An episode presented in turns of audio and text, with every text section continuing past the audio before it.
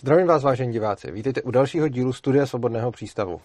Dnešním hostem je Tim, opět. Čau. A Tim už je tady asi tak často jako Karolína, takže seš, eh, teď začínáš být jeden ze dvou eh, nejzvanějších hostů. Já to velice cením mimochodem. Jsem, jako jsem velmi rád, že nám to takhle klape.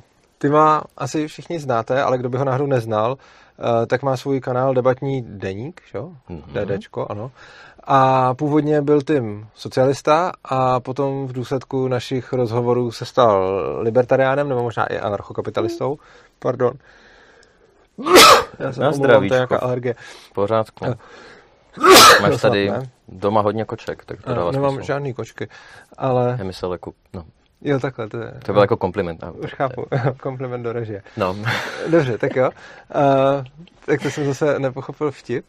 A Uh, co jsem to říkal? Jo, že debatní deník. No. Debatní deník a že jsi byl dřív socialista, teď jsi něco jako anarchokapitalista a teď se tím pozval vlastně sám, protože mi napsal, uh, že chce se mnou řešit uh, Já to, klidně, já to klidně řeknu. Protože, jo, to bude ještě jako, úplně nejlepší. Tak to, já, a já jsem tě pozval, protože se s tebou vždycky rád popovídám, takže já tady máš dveře otevřené. Děkuji, velice pěkně. Um, já jsem se chtěl probrat dvě témata vlastně s tebou. První téma je otázka zbraní a české legislativy, protože v rámci tvé přednášky na konferenci o zbraních a drogách, tak si řekl, že Česko má relativně dobrý zákony ohledně zbraní a že to máme v porovnání s ostatními zeměmi docela dobře nastavené, ale že si nemyslíš, že to je perfektní a mnoho věcí se dá vylepšit. Já bych to takhle úplně neřekl. Okay. Já říkám o drogách a zbraních to stejný. Ta legislativa je hrozná, ale zároveň jedna z nejlepších na světě. Uh-huh. A mě by právě zajímalo, jakože v rámci drog, jako to je jedno z témat, který mu se jako docela dodvěnu, takže vím přesně, co na té drogové legislativě je špatně, ale třeba u těch zbraní v Česku, tak tomu třeba vůbec nerozumím, uh-huh. takže bych se to rád nechal vysvětlit. A zároveň, když jsem to řešil i s, s Tomášem Startaruskast, který jako taky se identifikuje jako libertarián, tak on třeba říkal, že ta legislativa je dobře nastavená a že je naopak správně, aby některé věci byly regulované, takže bych se rád o tom s tebou pokecal.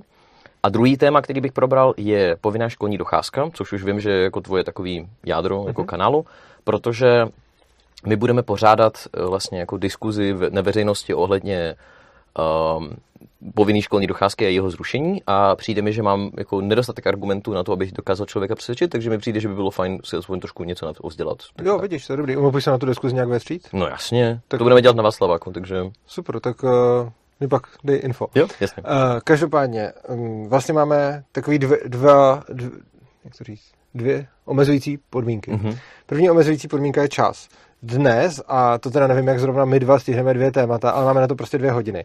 Protože večer je akce svobodného přístavu, na který mm, chceme oba dva vlastně být. A pokud máte ča- stroj času, tak můžete se vrátit, až se to budete koukat na YouTube. A ano, takže uh, tam jednak potřebujeme být, takže máme dvě hodiny limitovaný čas, uh, což je zajímavý, protože nevím, jak s tebou se vejdu do dvou hodin na dvě témata. A dal, dal bych třeba ty jsi chtěl hlavně ty zbraně a pak sekundárně tu školní docházku, tak bych dal možná tak třeba hoďku až čtvrt zbraním a pak tři čtvrtě hoďky školní Necháme docházku. to volně. Necháme Když to necháme volně, tak budeme na začátku zbraní za dvě hodiny. Uh, tak jo. A uh, druhá omezující podmínka, kterou jsem mi napsal a která pro mě napřed byla, že se mi do toho nechtělo a pak to vlastně byla výzva, je, že chceš jenom utilitaristické argumenty. Ano, to jsem přesně jo. chtěl probrat, protože, nebo nenutně utilitaristické, spíš jako konsekvence, to znamená, že jako asi se oba dva shodneme, že v rámci NAPu a nějakých negativních práv člověka, tak eh, povinná školní docházka tyto práva porušuje. A vlastně jako v, I regulace zbraní. No jasně, i regulace zbraní, přesně tak, to znamená, že ta etika tam je, ale jakoby v rámci nějaký svý tvorby a hlavně to, co já se snažím dosáhnout, tak jako snažím se lidem vysvětlit, proč třeba nenutně ANCAP funguje a proč je to etický systém, ale zároveň třeba jim říct, hele, co kdybyste jako v dalších volbách hlasovali anebo chtěli po svých politicích, aby tyhle mm-hmm. ty mhm. věci změnili. Jo. No a potom, když se třeba s těma lidma bavím o tom, že nevím, dekriminalizace drog snižuje procento mrtvých lidí, tak to je docela jednoduché dokázání, jo. ale že bych dokázal těm lidem vysvětlit, proč školní, mm-hmm. povinná školní docházka třeba udělá tohle, jo. tohle, tohle, tak už to nedokážu. Jasně. Uh, jo, tak to je pro mě docela výzva. Já vlastně pro mě jsou důležitější ty uh, ty etické argumenty. Mm-hmm. A vlastně na začátku říkám, že moje pozice je, že i kdyby se ukázalo, že Uh, regulace drog by přinesla méně mrtvých lidí, což nepřinese, dokonce se dá ukázat opak. Uh, stejně tak, kdyby se ukázalo to, to tež o zbraní a podobně, tak já bych stejně byl zastáncem svobody, protože podle mě nedává smysl měnit svobodu za to, aby tady bylo bezpečněji. Uh-huh. Nicméně tyhle ty argumenty opustíme uh-huh. a budeme se zabývat pouze utilitaristickými argumenty, takže kdybych říkal něco, co by nebylo utilitaristický, ale etický, tak se to nepočítá a jedeme jenom vlastně na téhle rovině. Což je vlastně pro mě výzva. Ale zároveň si myslím, že to bude dobrý pro lidi, kteří s námi nesouhlasí, případně, protože ano.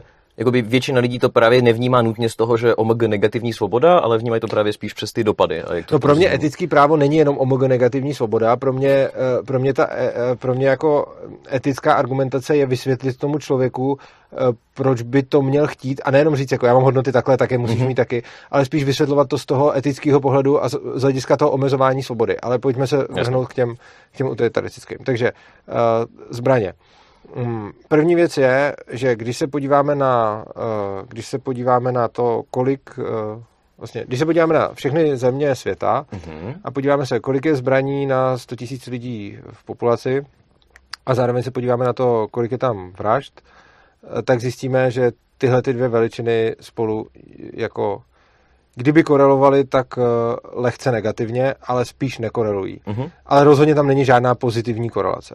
Což znamená, že když se podíváme na to, eh, kolik je zbraní v populaci a kolik je tam, zbraň, spou, eh, kolik je tam vražd, spousta lidí přijde s tím, jako, hele, podívejte se na Ameriku, tam se hodně vraždí a zároveň je tam hodně zbraní, takže něco. Jenomže to je blbost, protože se ukazuje, že to, jak moc se v zemích vraždí, závisí na nějakých kulturních uh, aspektech a nikoliv na tom, kolik je tam zbraní, protože se dají uh, najít všechny ty extrémy. Dá se najít třeba ta Amerika, kde je hodně zbraní, hodně se tam vraždí, pak třeba Švýcarsko, kde je hodně zbraní, ale málo se tam vraždí. Uh, potom se dá najít nějaký třeba Japonsko, kde, jo, prostě všechny tyhle ty, jako čtyři, uh-huh. čtyři ty. Uh, ale jako ta argumentace v podstatě může skončit, tak, takže je to primárně dáno kulturně, protože jsou země, kde je těch zbraní málo i hodně a vraždí se tam fakt moc, a pak je, kde je těch eh, zbraní málo i hodně a vraždí se tam fakt málo. A zdá se, že ta kultura na to má mnohem větší vliv, než to, mm-hmm. kolik mají ty lidi palných zbraní. S tím se určitě shodnu, no. ale třeba když někdo řekne, že Myslím si, že bychom měli nechat český jako, zákony ohledně jo. zbraní úplně stejně, jak to máme teď a už nic jo. neměnit. Okay. Tak potom tam přichází takový ty klasický, jak to říct, jako návrhy. A to je třeba, co kdybychom nedo, jako, neměli státem zřizované testy a zkoušky na to, jestli mm-hmm. mít nebo nemít zbraně, jo. potom, že by teda člověk by si měl mít právo koupit, a teď nebudeme do atomovek, ale jo. spíš jako, jo, jako palný zbraně, palný zbraně a tak dále. Uh, jo, no já bych vlastně ještě k tomu dodal, k tomu začátku, že když tam neexistuje, eh, když tam neexistuje korelace, eh, a pokud tam nějaká existuje, tak je to lehká záporná, což znamená, že jestli z toho něco plyne, tak spíš to, že ozbrojenější společnost je, je bezpečnější společnost, že se tam ty lidi méně vraždějí, eh, než opak, ale není to zas tak moc, což znamená, že jako Bral bych to neutrálně. Bral bych to neutrálně, ale je to zase, že necháváme proti straně nějakou výhodu, protože když už by se to, když už bychom se na ty na, na ta data podívali, tak, tak prostě to vychází jako le, lehoučce pro nás. Uh, teď, co jsi říkal, česká legislativa uh-huh. a o tom, jestli to, jestli to udělat prostě neregulovaný. No, mm, já si myslím, že je tam, já vidím v české legislativě jeden největší problém, možná uh-huh. ještě větší než, než v těch zkouškách, a to je v té registraci těch zbraní. OK, o tom to, nic nevím, takže... Jo, no všechny, nebo všechny ne, prostě zbraně kategorií A, B a C uh, musí být registrované, takže stát ví, kdo, uh, kdo je drží. Jenom uh-huh. vlastně zbraně kategorie D registrované být nemusí. Pro posluchače, kteří to neznají, zbraně kategorie D jsou nějaký historický, extrémně starý zbraně, které jsou asi starší s, s rokem výroby asi pod 1889, něco takového. Uh, a ještě je tam nějaký omezení, že prostě, prostě jsou to jenom nějaký zbraně, z kterých vypálím jednou, dvakrát něco takového a potom to musím nějak, uh, nějak složitě přebíjet. A to ještě jenom ty originály. Nemůžu si dneska vyrobit kopii té zbraně a, a mít Čili ono je to tam vlastně jenom pro nějaký jo. sběratelský asi účely. Mm-hmm. Jako těch historických zbraní. Takže to, takže to jsou zbraně kategorie D a pak do zbraní kategorie D platí, spadají nějaký jako airsoftový a prostě ně, jako nějaký takový prostě jako, mm-hmm. no, momentě, kdy už je to nějaká, nějaká palná zbraň, která už je co k čemu, uh, tak uh, je to kategorie A až C. A jako jsou nějaký výjimky ještě, ale nebudeme to zkomplikovat. Mm-hmm. A ty, ty, uh, ty zbraně musí být zaregistrovaný státem. OK. Eh, Což znamená, že stát má kompletní seznam všech jejich držitelů.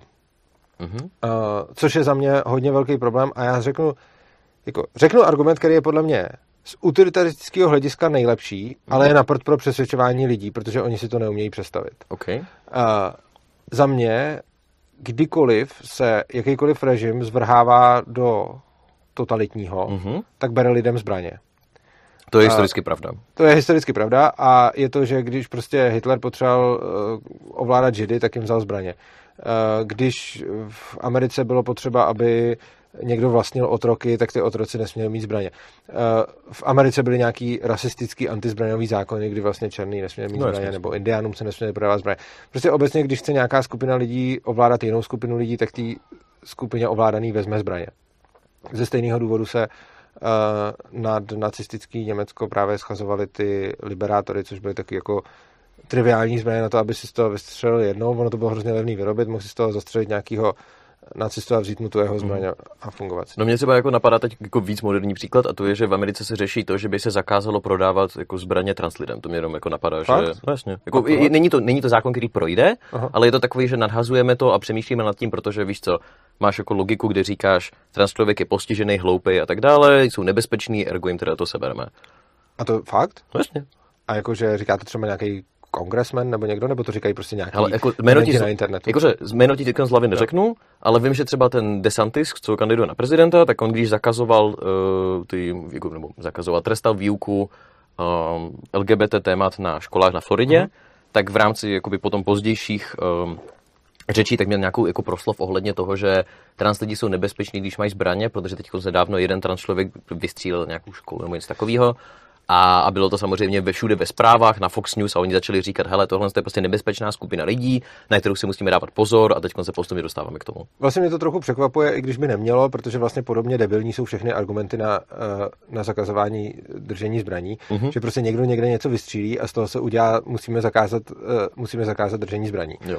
Eh, Což je absolutně jako nevědecký přístup popírající jakoukoliv statistiku a podobně, protože prostě jako to nedá. smysl. Nicméně ten Mhm. pro mě asi nej, nejzásadnější argument, který ale prostě jsem zjistil, že lidi ho neberou. A já myslím, že trochu chápu proč, protože si to neumějí představit. Mhm. Protože prostě nikdo si neumí představit to, že by se tady z našeho státu znova stala taková ta totalita, jaká se stala prostě za Hitlera nebo potom za Komoušů a podobně.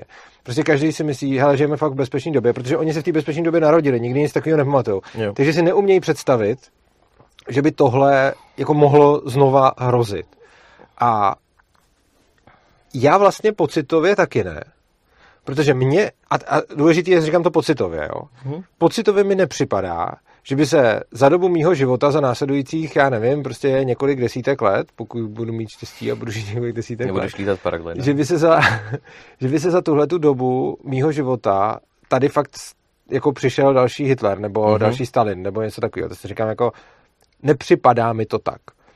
Na druhou stranu, a to je to, co mě odrazuje od toho pocitového vnímání, ale zapínám do toho nějaký logický vnímání, jako těm židům to tehdy taky nepřišlo, jinak by zdrhli, že jo. Jasně. Uh, vlastně, kdykoliv byl nástup takového totalitního režimu, tak tam byly jako statisíce chytrých lidí, kterým nepřišlo, že by se to mohlo stát.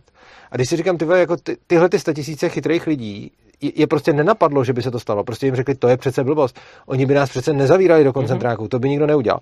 A když se podívám jako na tohle, tak ten další krok je, proč já bych měl být chytřejší než všichni tihleti lidi.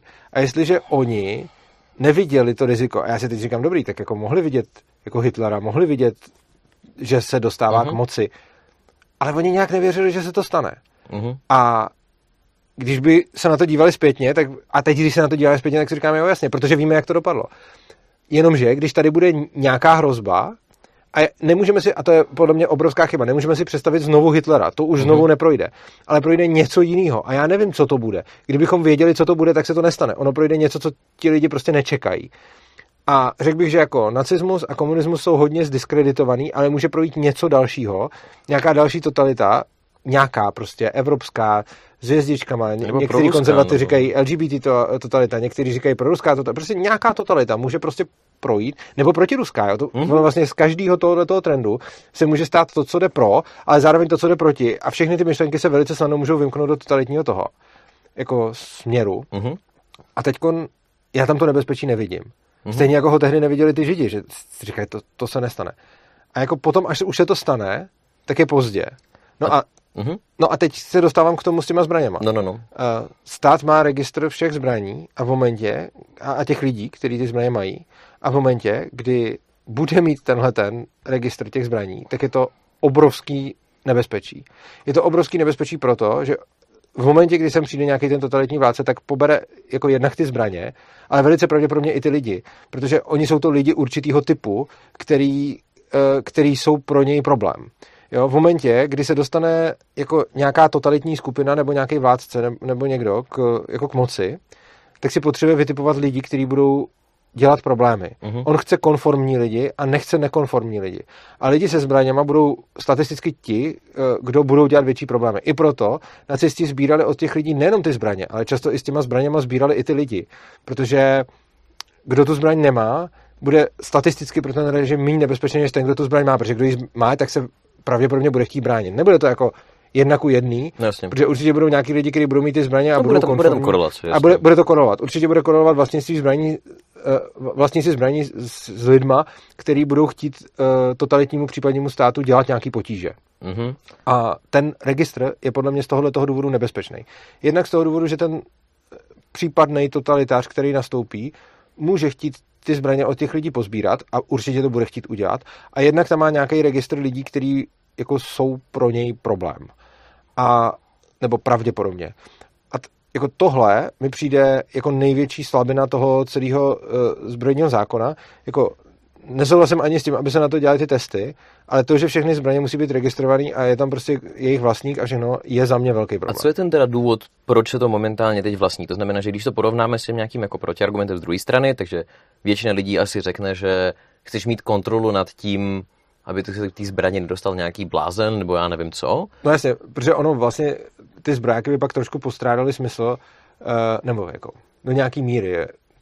Prostě ta teorie zatím je, že se k té zbraně jako nedostaneš. Uh-huh. Uh, jenomže ono dostaneš, uh, jenom je to náročnější. A ta teorie zatím je, že když jako by si zrušil ten registr, tak je sice hezký, že máš zbroják na to, aby když tě někdo chytí se zbraní, uh, tak, uh, no vlastně ono to, jako když tě teď někdo chytí se zbraní a ty budeš mít tu zbraň a nebudeš mít na ní uh, průkaz, tak je to problém. Uh-huh. Jenomže na druhou stranu uh, by tady mohly být dál zbrojáky s tím, že když někdo chytí se zbraní a ty nemáš zbroják, tak by byl problém. Jako, ale to, to, proč máš tu registraci, je, že teď, když, seš, uh, když normálně jako vlastníš zbraň, uh-huh tak jsi zodpovědný za to, aby ti ji nikdo neukradl. To je přímo v zákoně, že ji musíš uh, uchovat, jako zajišťovat proti odcizení. Uh-huh. Přijde mi, že důvod toho je zejména ten, aby si lidi, kteří mají stejně jako je to s chlastem a podobně, prostě někdo, nebo prostě někdo, komu bylo 18, si koupí chlast a pak ten chlast dá někomu, komu 18 ještě nebylo. Uh-huh. Ten někdo doma zbroják si koupí zbraň a pak tu zbraň dá někomu uh, No a já třeba tadyhle jako se souhlasím třeba s tím, že já jsem tohle téma teď nedávno řešil a přijde mi, že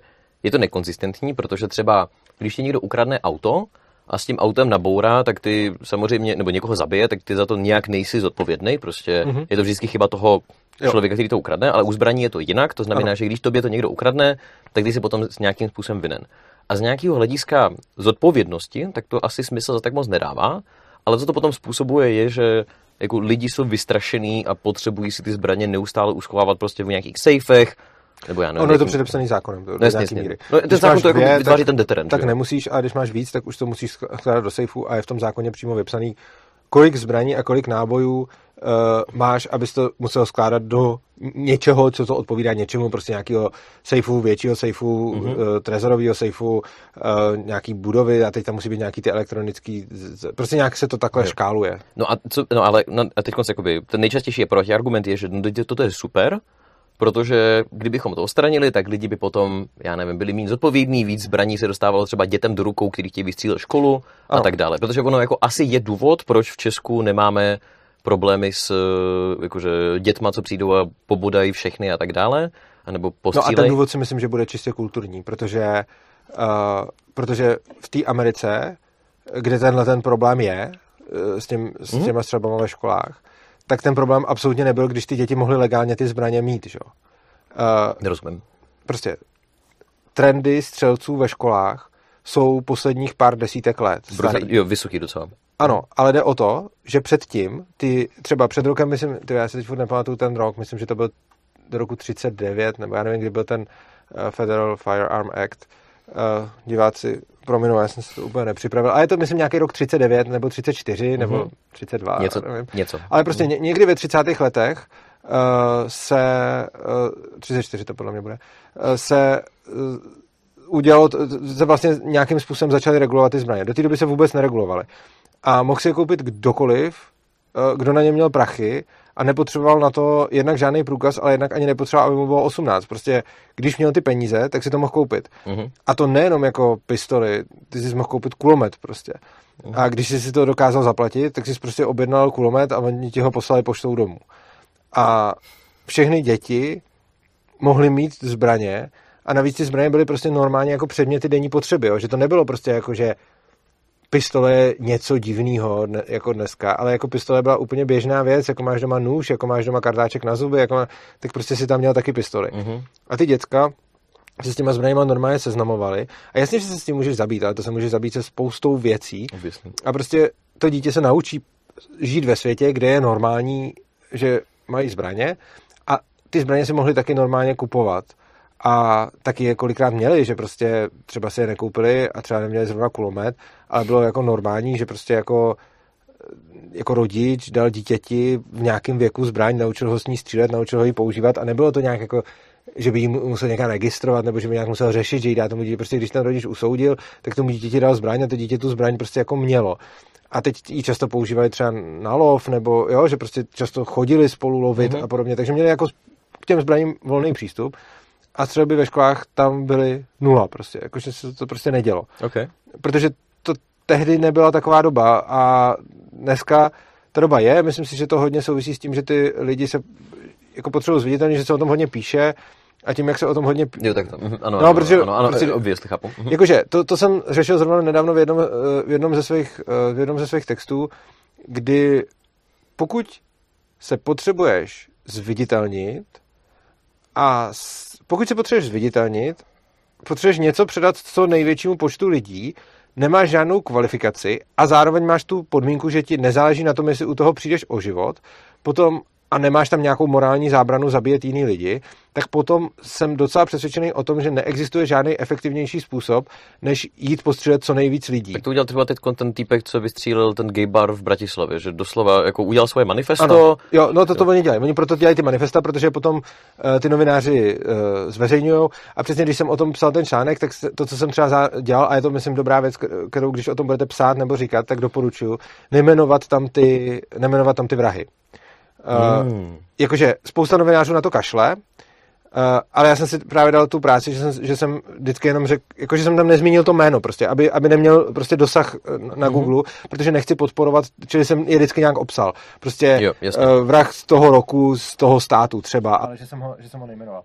Uh, je to podle mě do, jako je to taková nějaká best practice, jak těm lidem nedávat to, co, pro, proč to dělají a co chtějí. Ale prostě přesně, napíšou si manifesto, chtějí, aby to manifesto četlo co nejvíc lidí. Breivik měl taky nějaký no, manifest ujetej, prostě všichni, všichni měli nějaký manifest.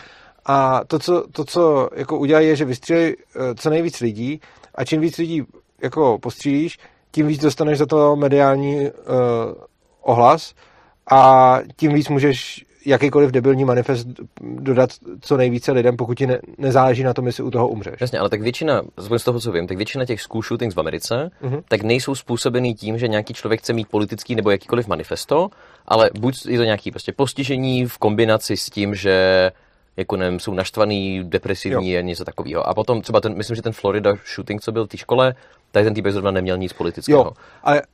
No, jo, jenom dokončím uh-huh. myšlenku a to je, že No, jenže tyhle ty lidi jsou i v Česku a na Slovensku, mm-hmm. prostě jako postižený lidi jsou všude. A to znělo hrozně.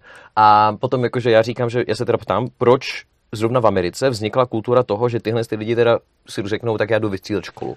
No, já si myslím, že tohle je dáno, myslím si, že je to dáno kulturně a že, to, že ten problém není zdaleka jenom v Americe. Já jsem se, když jsem psal ten článek, mimochodem ten článek, já nevím, jak se jmenuje, ale uh, najdete ho na Misesu. Když se podíváte na Mises.cz a podíváte se tam na, na moje texty, tak tam najdete právě jeden text, který jsem zpracoval, bude to tak rok, dva, uh, přesně na tohleto téma. Uh-huh. Uh, ty, ta střelba není zdaleka jenom v Americe, ona se odehrává okay. ve více zemích a je zajímavý, že prostě je vidět, že některé kultury tu tradici mají a některé kultury tu tradici prostě nemají.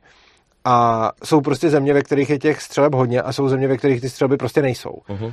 A ani tohle nekoreluje s tím, kolik je tam zbraní. Čili prostě jako ta otázka, proč je zajímavá, já osobně si myslím, že je to hodně, že prostě se to někde rozjede na to, že tam ty lidi chtějí mít tu, uh, že chtějí mít tu politickou, nebo nějak, nemusí to být vlastně politický ten manifest, že se chtějí ukázat. Mhm. Mm-hmm. Ono to mimochodem může být i, jako jedna věc je, že mají svůj nějaký politický manifest, ale druhá věc je, že se chce eh, jako nějaký puberták, aby byl vidět. Že prostě byl třeba šikanovaný uh, a nebyl vidět a to, co si tím naplňuje, je nějaká potřeba být viděn. A Čili není dokonce nutný, aby u toho měl politický manifest, aby tam byla tahle ta motivace, že prostě chce, aby se o něm psalo, aby všichni viděli, kdo byl nebo kdo je, pokud to přežije. A přijde mi, že potom, uh, kdy se začne dít tohleto v nějaký té kultuře, tak tě to potom napadne to jít udělat, protože to kolem sebe všude vidíš. Uh, jakože určitě budou deprimovaný a nějaký prostě v prdeli lidi v Americe i v České republice a akorát, že tady se to moc jako neděje, protože tě to nenapadne, protože tady uděláš něco jiného, protože seš hodně, jako, lidi jsou hodně nějak ovlivňovaný tou svou kulturou, což znamená, že když vidíš, že žiješ v kultuře, kde je jako, v běžný, když to Mhm. řeknu, No, no, že, no, že no. prostě když jsi deprimovaný, tak vystřílíš školu, tak tě to spíš napadne, než když je to vlastně Tak se potom cizí, teda to kolem zeptám, jestli neděje. náhodou nemůže, jakože takový jako hypotetický Mhm. scénář, ale po nějakým jako zpřístupnění nebo jak řekl to, v Česku není zas tak moc zbraní, nebo průměrný člověk Jo. jako nepotkává Mhm. zbraně běžně, jako v Americe. A teď otázka je, či náhodou se nemůže stát, že po jako legalizaci volného skladování, používání zbraní, open carry a tak dále, tak by právě došlo k té normalizaci toho trendu a té kultury. To znamená, že zatímco dneska půlku lidí, kteří jsou naštvaní a v depresích a tak dále, nenapadne si vzít zbraně něco vystřílet, tak je mnohem větší pravděpodobnost, že se to stane jako v tomto případě. K tomu mám dvě věci a Mhm. zejména ta druhá je podle mě zásadní, tak mi zkus připomenout, že jsem měl ještě jednu k tomu a začnu jinou. Jo. Um, Akorát ti nemůžu připomenout, já ti řeknu číslo dva, ale... jo, jasně, no, ale jakože, že jsem chtěl k tomu ještě něco. Mhm. Ale prostě, uh, ta první věc je, mm, tyjo, teď jsem se úplně rozhodil tím, jak jsem říkal, že mám ty dvě. Počkej, ty jsi říkal, že... Uh, Normalizace kultury toho, že jo, to no, lidi jo, napadalo. jo, jasně. Uh, jako, jde o to, že... Mm, tak já řeknu, já řeknu tu podstatnější, to začnu, nebo ji budu furt držet v hlavě a to. Uh, normalizace toho, že ty lidi mají zbraně, já si myslím, že je to právě dobrý. Já si myslím, že je dobře, aby, aby, bylo, aby bylo ve společnosti normální, že máš palnou zbraň. Protože a myslím, jako, věřím tomu, že taková společnost bude bezpečnější a funkčnější než společnost, kde to je stigmatizovaný. Protože si myslím, že cokoliv se takhle stigmatizuje, tak není moc funkční. Počkej, já s, tím, s tímhle argumentem Mhm. souhlasím. Já akorát říkám, že jako, já si třeba myslím, že by se mělo destigmatizovat nebo normalizovat to, že nosíš třeba pepřák nebo takovéhle věci, že to mi přijde jako super, tohle dokonce říkám kamarádům. Ale na druhou stranu říkám, že pokud by byla zároveň normalizovaný jako nosit zbraň v sebeobraně Mhm. a všechny tyhle ty věci, tak by zároveň se normalizovalo a navýšila se pravděpodobnost toho, že člověk, který mu prostě přepne, tak si řekne, tak já budu vystřílet škole, tím, co dneska si řekneš, přeplo mi, tak já budu volit rychle, jenom jako jak dneska No, lidi reagují. jasně, ale jako je to možný, ale je tam, jsou, jsou tam, t- no dobře, tak já, já začnu tím, co jsem chtěl jako první Mhm. a ono se k tomu dostaneme. Vlastně jsem to měl poskládaný původně asi líp. Uh, dobře, to, co jsem chtěl říct jako, to, jako ten první bod, uh, v Americe jsou v těch školách gun free zones, což je problém, protože ty tam nesmíš nosit tu zbraň. Což znamená, že když jsi útočník a tvým cílem je zabít co nejvíc lidí, protože chceš co největší ohlas, nebo prostě chceš být hustej mezi kamarádama, nebo máš politický manifest, tak to, co ideálně potřebuješ, je přijít někam, kde je co nejvíc neozbrojených lidí. Ano, Což, protože tím získáš největší skóre killů. A, Na druhou stranu tady zrovna se neschodnu, protože z toho, co vím, tak jako ve školách, kde máš povolený, protože to není jako federální Mhm. zákon, že školy jsou gun free zone, Aha. tak v těch státech, kde to je povolený a Mhm. učitelé to třeba mají, tak tam stejně přijde ten týpek, vystřílí to a ten učitel buď zdrhne, anebo se něco stane. Ano, uh, jenže těch lidí s těma zbraněma je tam stejně spíš málo, protože mají učitelé, ale snad všude nemají žáci. Že? Jo, takhle, ok. Uh, což znamená, že v momentě, kdy budeš mít jako, uh, kdy budeš mít prostě jako školu, kde je povoleno mít zbraň, tak v momentě, kdy tam jdeš střílet, tak tam najednou jako víš, že tě někdo může, že někdo může opětovat palbu. Mhm. V momentě, kdy tam máš gun free zone, tak víš, že se tam palba opětovat nedá. Mhm. A přijde mi, že pro tebe jako útočníka je ideální přijít na místo, kde je co nejvíc neozbrojených lidí a žádný ozbrojený lidi.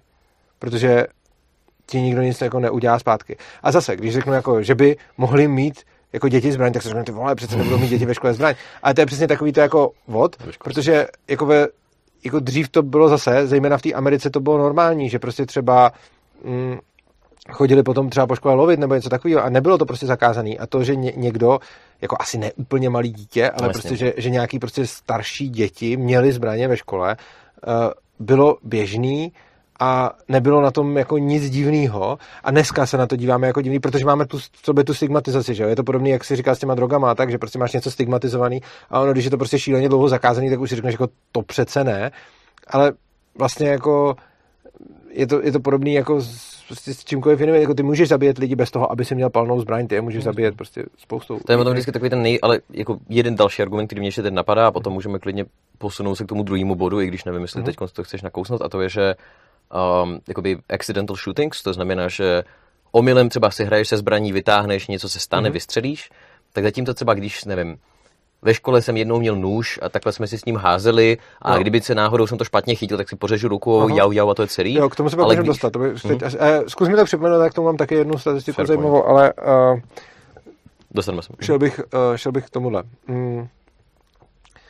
Přijde mi, že v momentě, kdy máš jako uh, ty školy, kde jsou zakázáno nosit zbraně, tak je tam mnohem lákavější to tam jít vystřílet. Mm-hmm. Oproti tomu, když nevíš, kdo by tam mohl mít zbraň, uh, tak je tam jako moc uh, jako nevystřílíš. Jako zajímavý příklad je třeba, kde ty shootingy a ty teď, teď si nejsem jistý, jestli to řeknu dobře. Mm-hmm. Tohle, to, co říkám, je potřeba si ověřit, protože si tím nejsem jistý, ale myslím si, že nejlíp přerušený shootingy jsou v Izraeli, kde když tam někdo přišel střílet, tak se snad, pokud vím, doteď nikomu nepovedlo nikoho tam zabít a že, uh, že vlastně byl ten útočník zeškodněn dřív, než vůbec dokázal někoho zabít a v důsledku toho je jich tam minimum. Čili si myslím, že v Izraeli tam, je to zase, jako, tam zase je to na druhou stranu trošku ujetý, uh, že tam ty lidi mají nějakou, jako, no ne úplně povinnou armádu, ale... No, je, to, je to povinná jako vojenská služba. Vojenská služba, jo, ale myslím si, že potom nějak musíš ještě máš nějakou výraznou výhodu, když nějak potom... Ano, ty, eh, máš, máš jakože ty se nezaměstnáš v dobrých pozicích, něco jako jo. máš žebříčkový platy v Česku s výškou, jo, tak no, ty máš to samý tam. Jo, no. něco takového, no. Uh, čili to máš tohle uh, a že vlastně, a myslím, že učitelé tam mají povinnost nosit zbraň ano. dokonce, že, že učitel ve škole musí být ozbrojený, když chce dělat učitele. A myslím si, že, a teď možná kecam, takže si ověřte, myslím si, že tam platí, že se žádnému útočníkovi nepovedlo vůbec nikoho zastřelit, i protože ty lidi jsou, nejenom, že to zbraň mají, ale že jsou z ní i jako prostě nějakým způsobem mm-hmm. vycvičený. A uh, že potom že jich tam celkově jako míň těchto těch, těchto těch incidentů, protože to prostě nedává smysl to vůbec zkoušet. Že? Když, jako, jedna věc taky je, když jako ty máš v té škole nějakou gun free zone, teď jako víš, že jako v rámci té školy jsou tam jako učitelé, o kterých tušíš, že budou volit demokraty, což je mimochodem většina učitelů v Americe a budou nesnášet zbraně a budeš vědět, který to jsou. A ty, kteří je tam náhodou mít budou, eh, tak je budou mít někde prostě a nebudou s nima moc trénovaný. A něco jiného je, když budeš ve škole, kde víš, že tvoji učitelé mají vojenský výcvik, a s tou zbraní reálně umějí zacházet a neustále ji nosí u pasu a ty tam vidíš. Jo? Uh-huh. Tohle mi přijde jako jiná, jako trochu jiná varianta. A zajímalo by mě, jestli třeba, jako, jestli existuje nějaký právě příklad, třeba u toho Izraele, kdy uh, máš prostě studenty, kteří můžou nosit u sebe zbraň. Já vím, že třeba na vysokých školách můžeš jako jo. docela často nosit, ale dejme tomu na střední škole v Izraeli. Uh-huh. Kdyby měli teda studenti právo nosit, tak bych si potom mě jako zajímala statistika toho, jak často se třeba stane buď ten accidental shooting. Já vím. A to uh, já upřímně ani nevím, jestli tohle, to, co jsem řekl, uh, jestli jsem si v tom něco nepoplet a to buď Izrael, anebo něco ohledně té statistiky, nebo prostě nevím, vlastně, mm, jako, nemám to, tyhle ty věci nemám úplně moc v hlavě, protože jak se hodně zabývám, jak si říkal na začátku, třeba ty drogy, tak ta legislativa a tyhle ty věci mě zajímají víc než ty zbraně, takže ty zbraně nedržím tolik Pohodě. automaticky. A potom si říkal nějakou zajímavou statistiku ohledně těch accidental shootings? Jo, ale ještě bych se, Aha, ještě, ještě bych se dostal k tomu druhému bodu. Promiň, promiň. Uh, první věc je ten, uh, první věc je to, že se to děje v těch gun free zones. Uh-huh. A ty gun free zones jsou podle mě jako z principu blbost.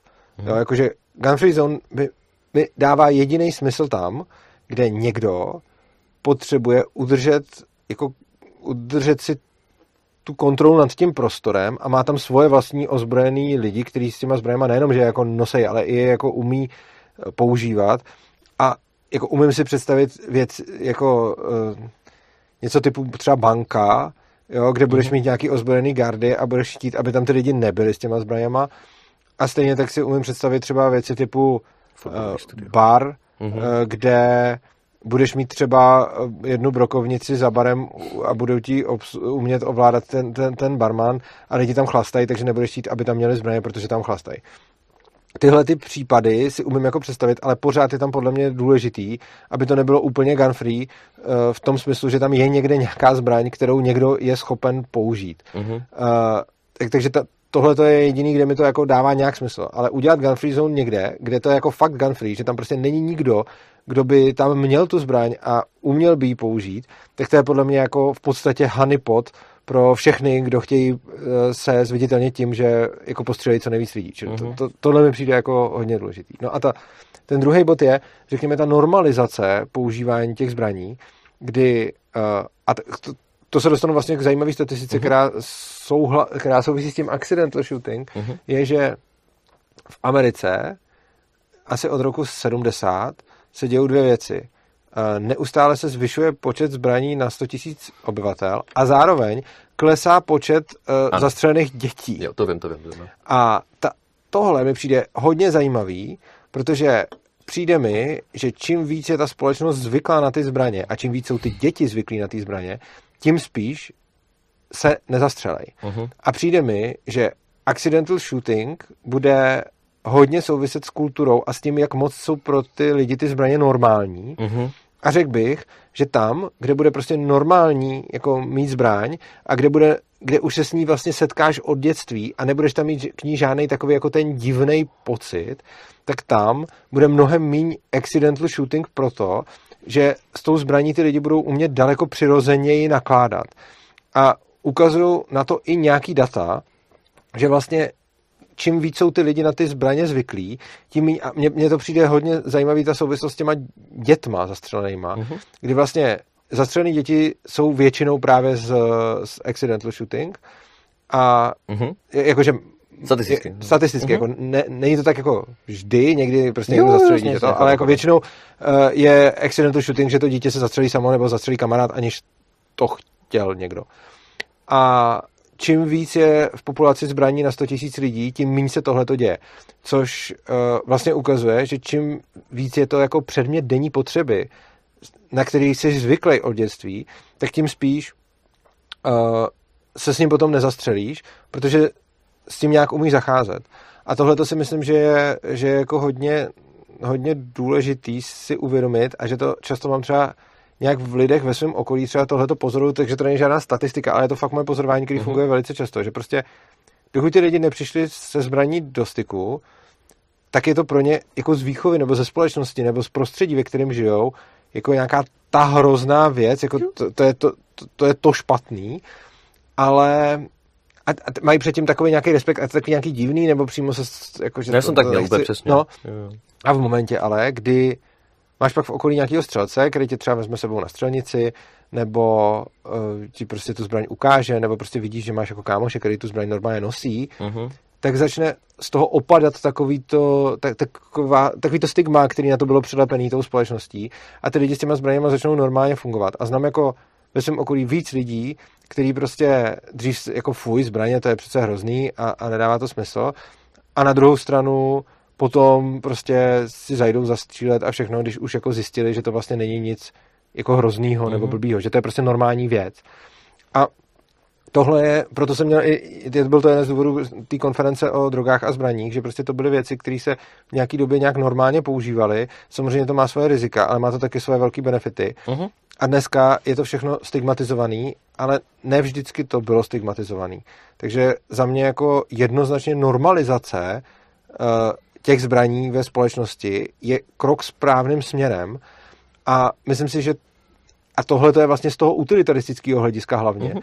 protože ty lidi, kteří s tím začnou normálně fungovat, to budou mít jako běžnou věc, budou s tím mít méně nehod a zároveň se budou schopni bránit proti útočníků, protože ještě jedna statistika, která je pro mě jako, eh, která je pro mě jako hodně zásadní, že zase je to ze Spojených států a dlouhodobě je tam 40krát víc použití zbraně v životě ohrožujících situacích, než eh, vražd zbraněmi. Uh-huh. Čili 40krát častěji člověk použije zbraň v situaci, která mu ohrožovala život a, eh, a co to je jenom ty nahlášený. A on si on tu situaci tou zbraní vyřešil, než je, je tam vražd, jo. Takže prostě třeba tohleto číslo je pro mě jako extrémně extrémně zásadní. Já jsem slyšel, jako, že já reálně si přiznám, že já jsem třeba tuhle tu statistiku neslyšel, já jenom, nebo neviděl jsem ji, tak to já, jsem, já vím, hmm. že tohle se často argumentuje třeba jo. u vás na fóru, ale třeba já vím, že mi lidi říkali přesně opačný číslo, že naopak je větší pravděpodobnost, že třeba když jsi rodič a máš dítě, tak si prostě to dítě je jako mnohem větší pravděpodobnost, že se ublíží, než to, že ty zachráníš sebe před nějakým intruderem. Ale... Je možný, že to, je možný, že tohle to taky platí. Ono je, jako, prostě jde hmm. o to, že ty statistiky, a tam, já, to, já to říkám vlastně na každý přednášce o zbraních, uh, že tam že je to krásná ukázka toho, jak data sama o sobě neříkají nic a záleží na interpretaci, přesně, přesně. kdy já ti vlastně nemůžu říct, že tohle, co si řekl, není pravda, protože já mluvím o celkovém počtu vražd ze zbraní a o celkovém uh, počtu ubránění se útoku ale to vůbec ne, nevylučuje, že by třeba zároveň nemohla existovat statistika, že když jsi rodič, což je zase nějaká specifická skupina, tak potom bude větší šance, že se ti dítě zastřelí zbraní nehodou, než že odrazíš nějakého intrudera. Tohle to vlastně se nevylučuje, nebo že, než že to zachráníš to dítě, protože tohle to může platit, ale zároveň může platit i to, co říkám já. Takže ono je velice častý, že si zastánci a odpůrci těch zbraní argumentují nějakýma statistikama, a oni můžou oboje dvoje platit, ale mm-hmm. potom je potřeba se zamyslet nad tím, uh, jako co to vlastně znamená a, a co z toho plyne, protože nejčastějším argumentem odpůrců zbraní je, že čím víc palných zbraní v populaci, tím víc vražd palnýma zbraněma v populaci. A to platí. A platí to dost jednoznačně Jasně. a je tam úplně absolutní korelace.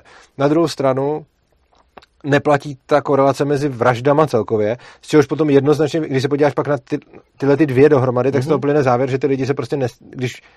Když to jsme řešili na tom našem 8 hodinovém streamu. Že ty lidi se no. vraždějí, ale eh, když mají k dispozici plný zbraně, tak se vraždějí jima, ale když je nemají k dispozici, tak se vraždějí bez nich.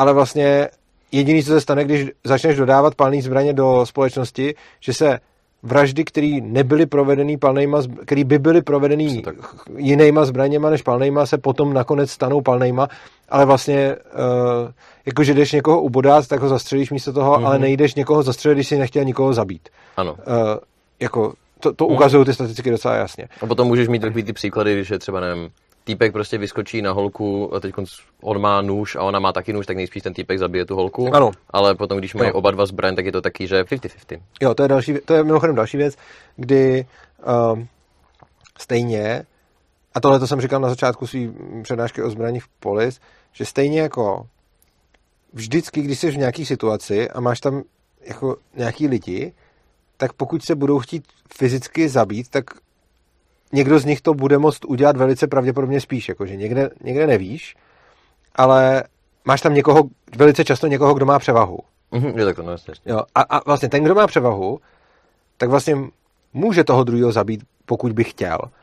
Akorát, že to bude mít nějaký následky, ale to s tou zbraní taky. A když dáš, když je vyzbrojíš, tak můžeš změnit ten poměr těch sil, ale nezměníš ten samotný fakt, že můžeš jako někoho zabít.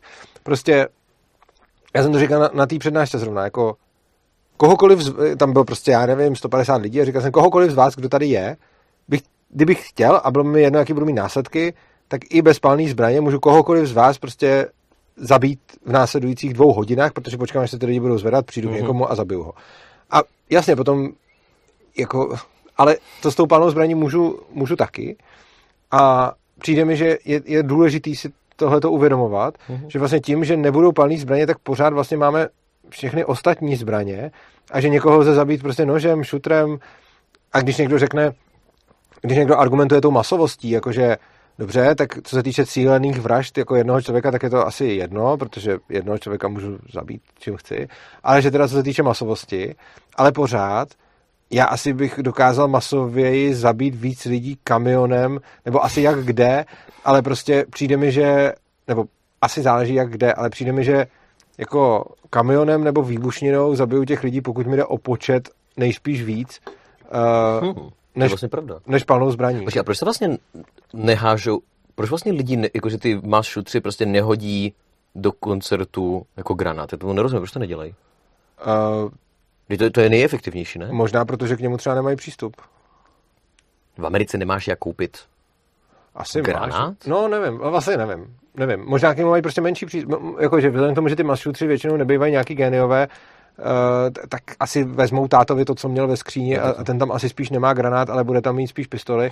Ale jako zase, tak uh, vymyslíš to i jinak. Prostě vymyslíš mm-hmm. to hlavně tím autem. Jo, jo. A jako tak ono i osobákem můžeš, a nákladákem to máš jistější, ale prostě třeba jako kdybych chtěl, jako kdybych chtěl zabít co nejvíc lidí, tak k tomu nejspíš nebudu využívat palnou zbraň, byť bych si ji mohl normálně, legálně, jakože mohl bych to použít, ale ne, jako mm-hmm.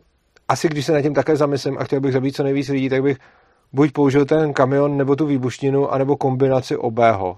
Mhm. Jo, čili, Jo. A, a, a tohle to vlastně jako... Nebo jako pře- přemýšlím, mě teď napadl právě ten příklad toho shootingu v tom gay baru v, na, v Americe, Mhm. kdy ten týpek dokázal právě zabít asi 80 lidí. A, a já si prostě říkám, že jako to byl prostě bar, nebo, nebo ne bar, um, klub. Myslíš to na té Floridě? Myslím, že na, no, no, no, a tam to, myslím, že právě byla A asi on to střelil z toho hotelu, že jo? No ne, to byl jeden, to bylo z koncertu, že jako z hotelu střílel na koncert dolů a to byl jako obrovský shooting.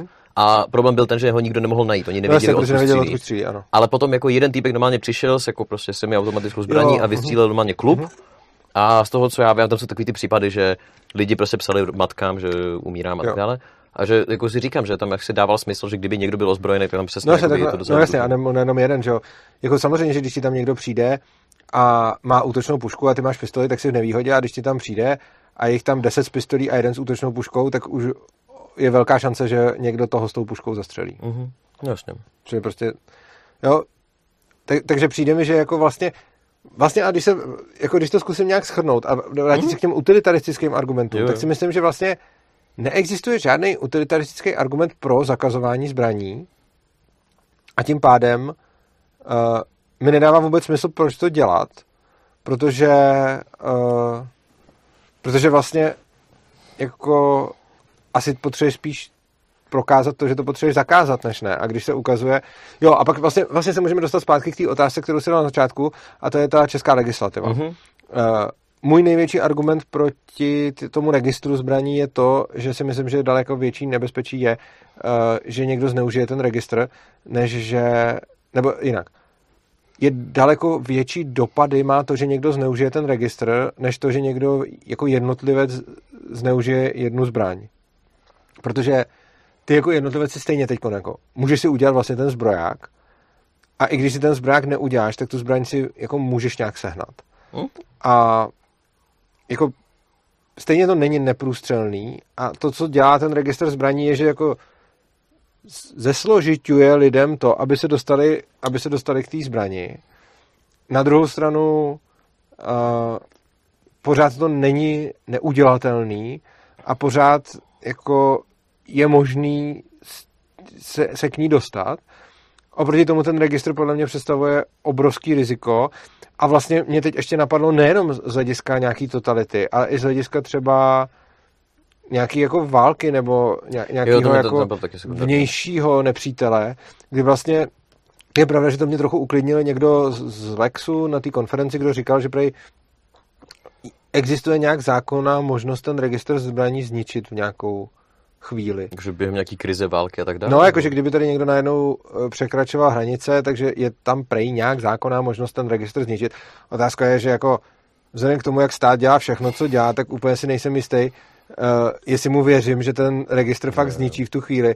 A třeba i kdybych chtěl, tak otázka je jako, jako když vidím, jak funguje prostě co všechno bylo kolem e-shopu na dálniční známky a jak fungují všechny registry všeho vozidel, jak to vždycky spadne a něco.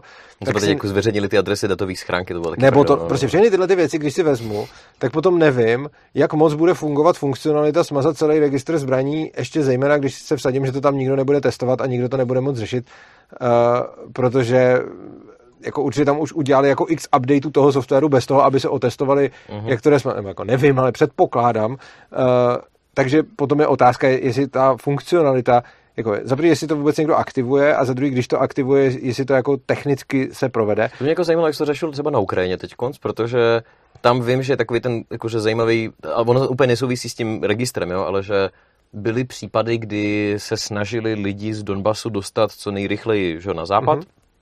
A Rusové tam slíbili tu jako volný cesty, že tam nebudou střílet, ale nakonec tam stejně stříleli. A, a teď tam bylo jako fakt docela dost jako případů, jako asi jednotky, co mi teď z hlavy napadají, ale četl jsem jich, že si říkali, že, že holy fuck, jako potřeboval bych v tuhle chvíli zbraň, protože jo. je docela jako nebezpečné area, je to jednodušší se dostat a tak dále. Mm-hmm. A samozřejmě jako potom na druhou stranu, když máš prostě chaos a problémy, tak samozřejmě by se nastalo to, že by někdo střílel do svých, mm-hmm. ale říkám si, že jako v tom bodě by Ukrajině se docela jako hodilo mít víc zbraní, protože samozřejmě, jestli, jo, samozřejmě, jako to je další vlastně věc, že v momentě, kdy máš nějaký území, na kterém máš ozbrojený lidi, tak se to území prostě obsazuje hůř, než území, kde nemáš ozbrojený lidi. Protože jako tohle se ukazuje, tohle se ukazuje jako s, vlastně skrz celou historii, hmm. že jako když máš ty normální běžní lidi ozbrojený, tak si ani nemůžeš tolik, tak si ani nemůžeš tolik troufnout, jo. To je podobné, jako když uh, je to taková ta známá hláška, a někdy se říká, že to nebyl asi úplně ten důvod, ale že rozhodně to byl jeden z, důvodů, který byly vzaty na zřetel, když ve druhé světové uh, Japonci uvažovali o tom, že by obsazovali, že by obsazovali Ameriku, že by se tam vylodili, tak jeden ze zásadních argumentů proti byl, že každý farmář tam má na stěně pušku, že? A no. že vlastně se blbě obsazuje uh, vlastně zem, kde každá domácnost je vyzbrojená, takže ti budou prostě pálit zpátky oproti tomu, když obsazuješ něco, kde nikdo ty zbraně nemá, takže, nebo skoro nikdo, takže potom i vlastně, a, a kde, kde není ta kultura toho, že tu zbraň prostě můžeš použít, když, když jako seš v ohrožení.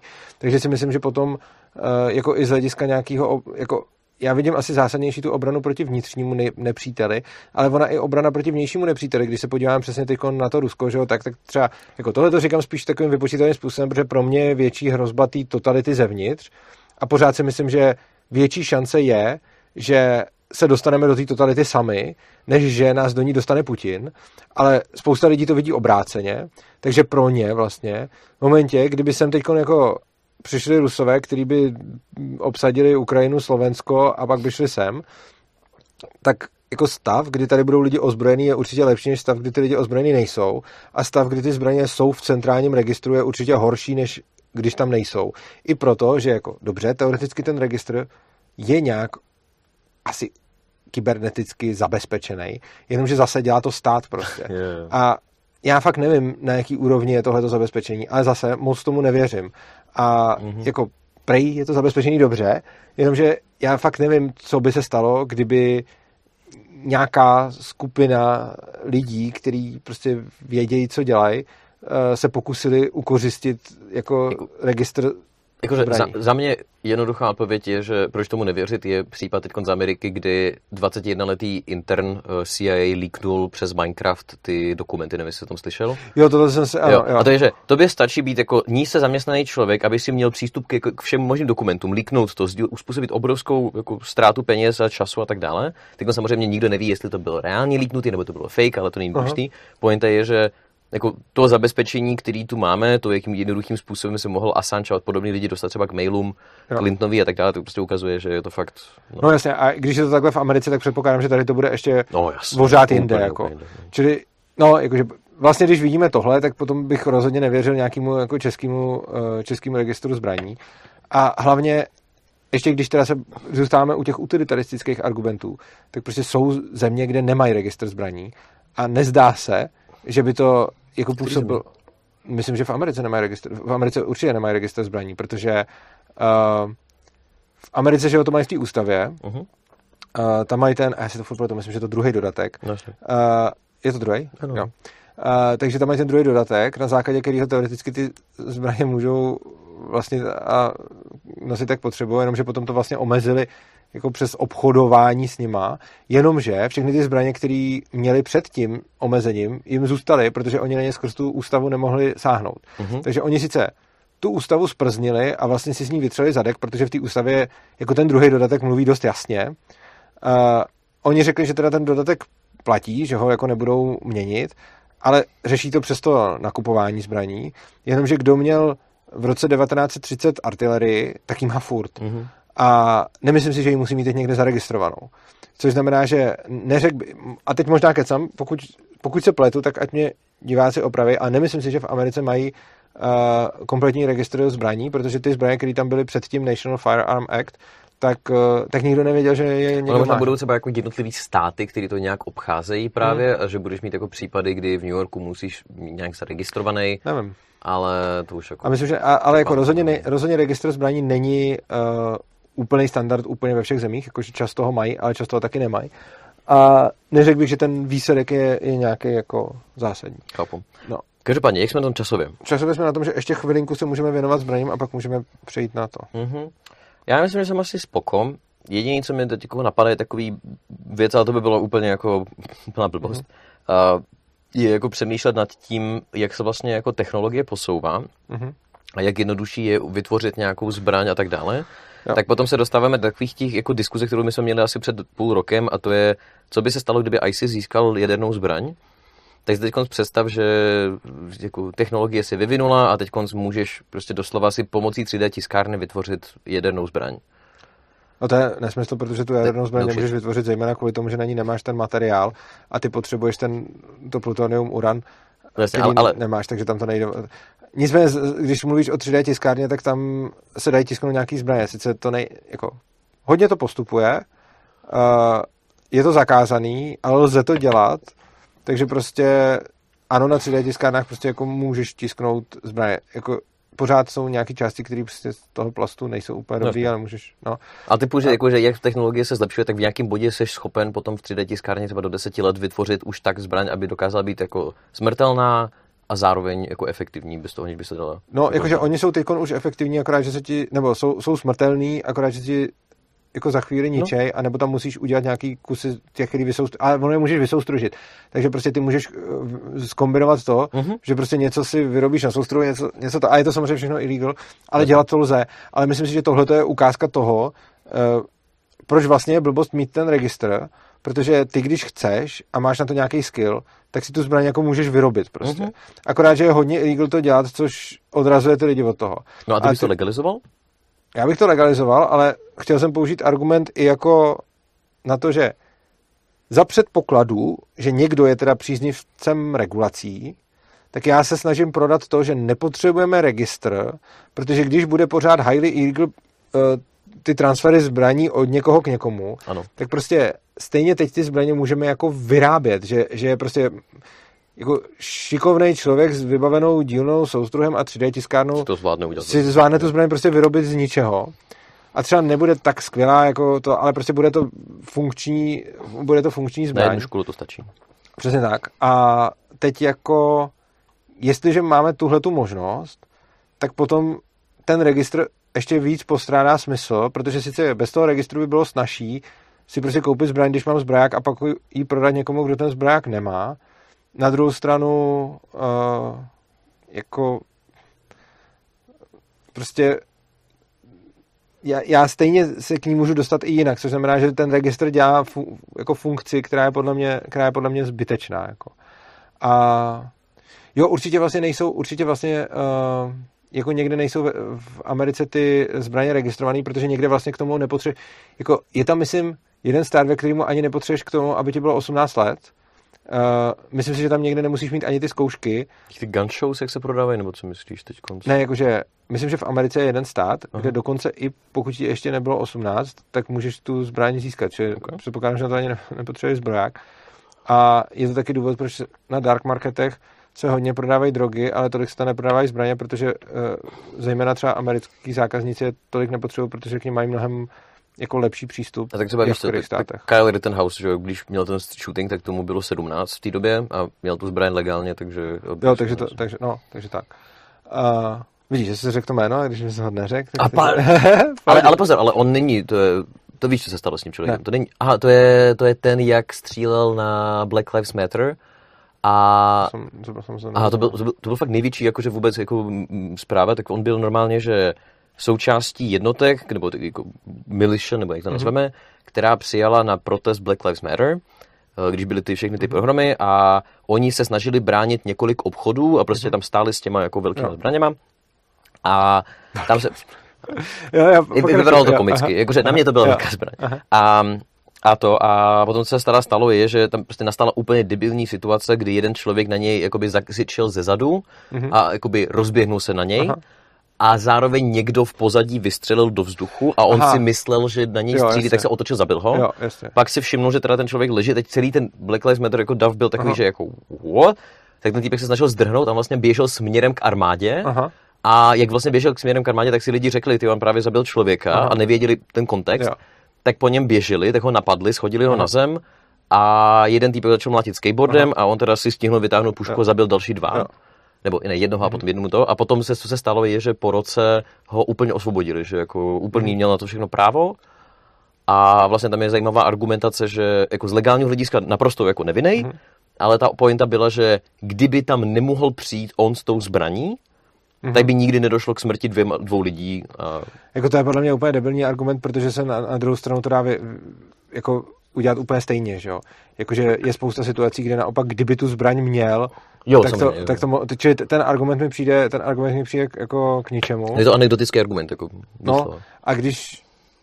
Já, já zrovna přemýšlím o té situaci, že když na tebe někdo jako běží, a on na něj nějak, on mu nadával a běžel na něj, nebo? Jo, on, on prostě na něj nadával, on prostě jako, on byl úplně šílený Jo. ten člověk a teď on, on se otočil a on začal křičet a běžet na něj a teď do toho ještě výbuch, takže on si fakt jako, jako jury sledala to, že on jako měl důvod si myslet, že po něm se útočí, tak se otočil a viděl, že ten člověk teda na něj fakt jako křičí a běží, tak ho prostě zastřelil.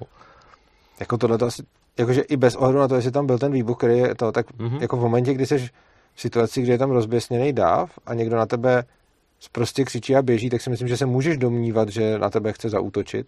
Čiže to mi přijde jako asi, jako, jako já, ten, já ten případ neznám, ale z toho, jak mi to popisuješ, Jo, jo. tak mi to přijde jako sebeobrana a pak zejména, když už ti někdo jako mlátí skatem, No, tak jasně. tam už je to jasný. Takže to je A, čili, nevím, no, jako musel bych asi vidět ten případ, ale jako ne, nepřijde mi to úplně zcestný, protože prostě, jako, nějak, jako tohle to je to, co říkám kontextově, že záleží. Prostě často se mě někdo ptá, jako, je proti NAPu nebo proti vlastnickým právu, nebo je legitimní zastřelit někoho když. A já na to vždycky říkám, hele, tohle hodně záleží na kontextu.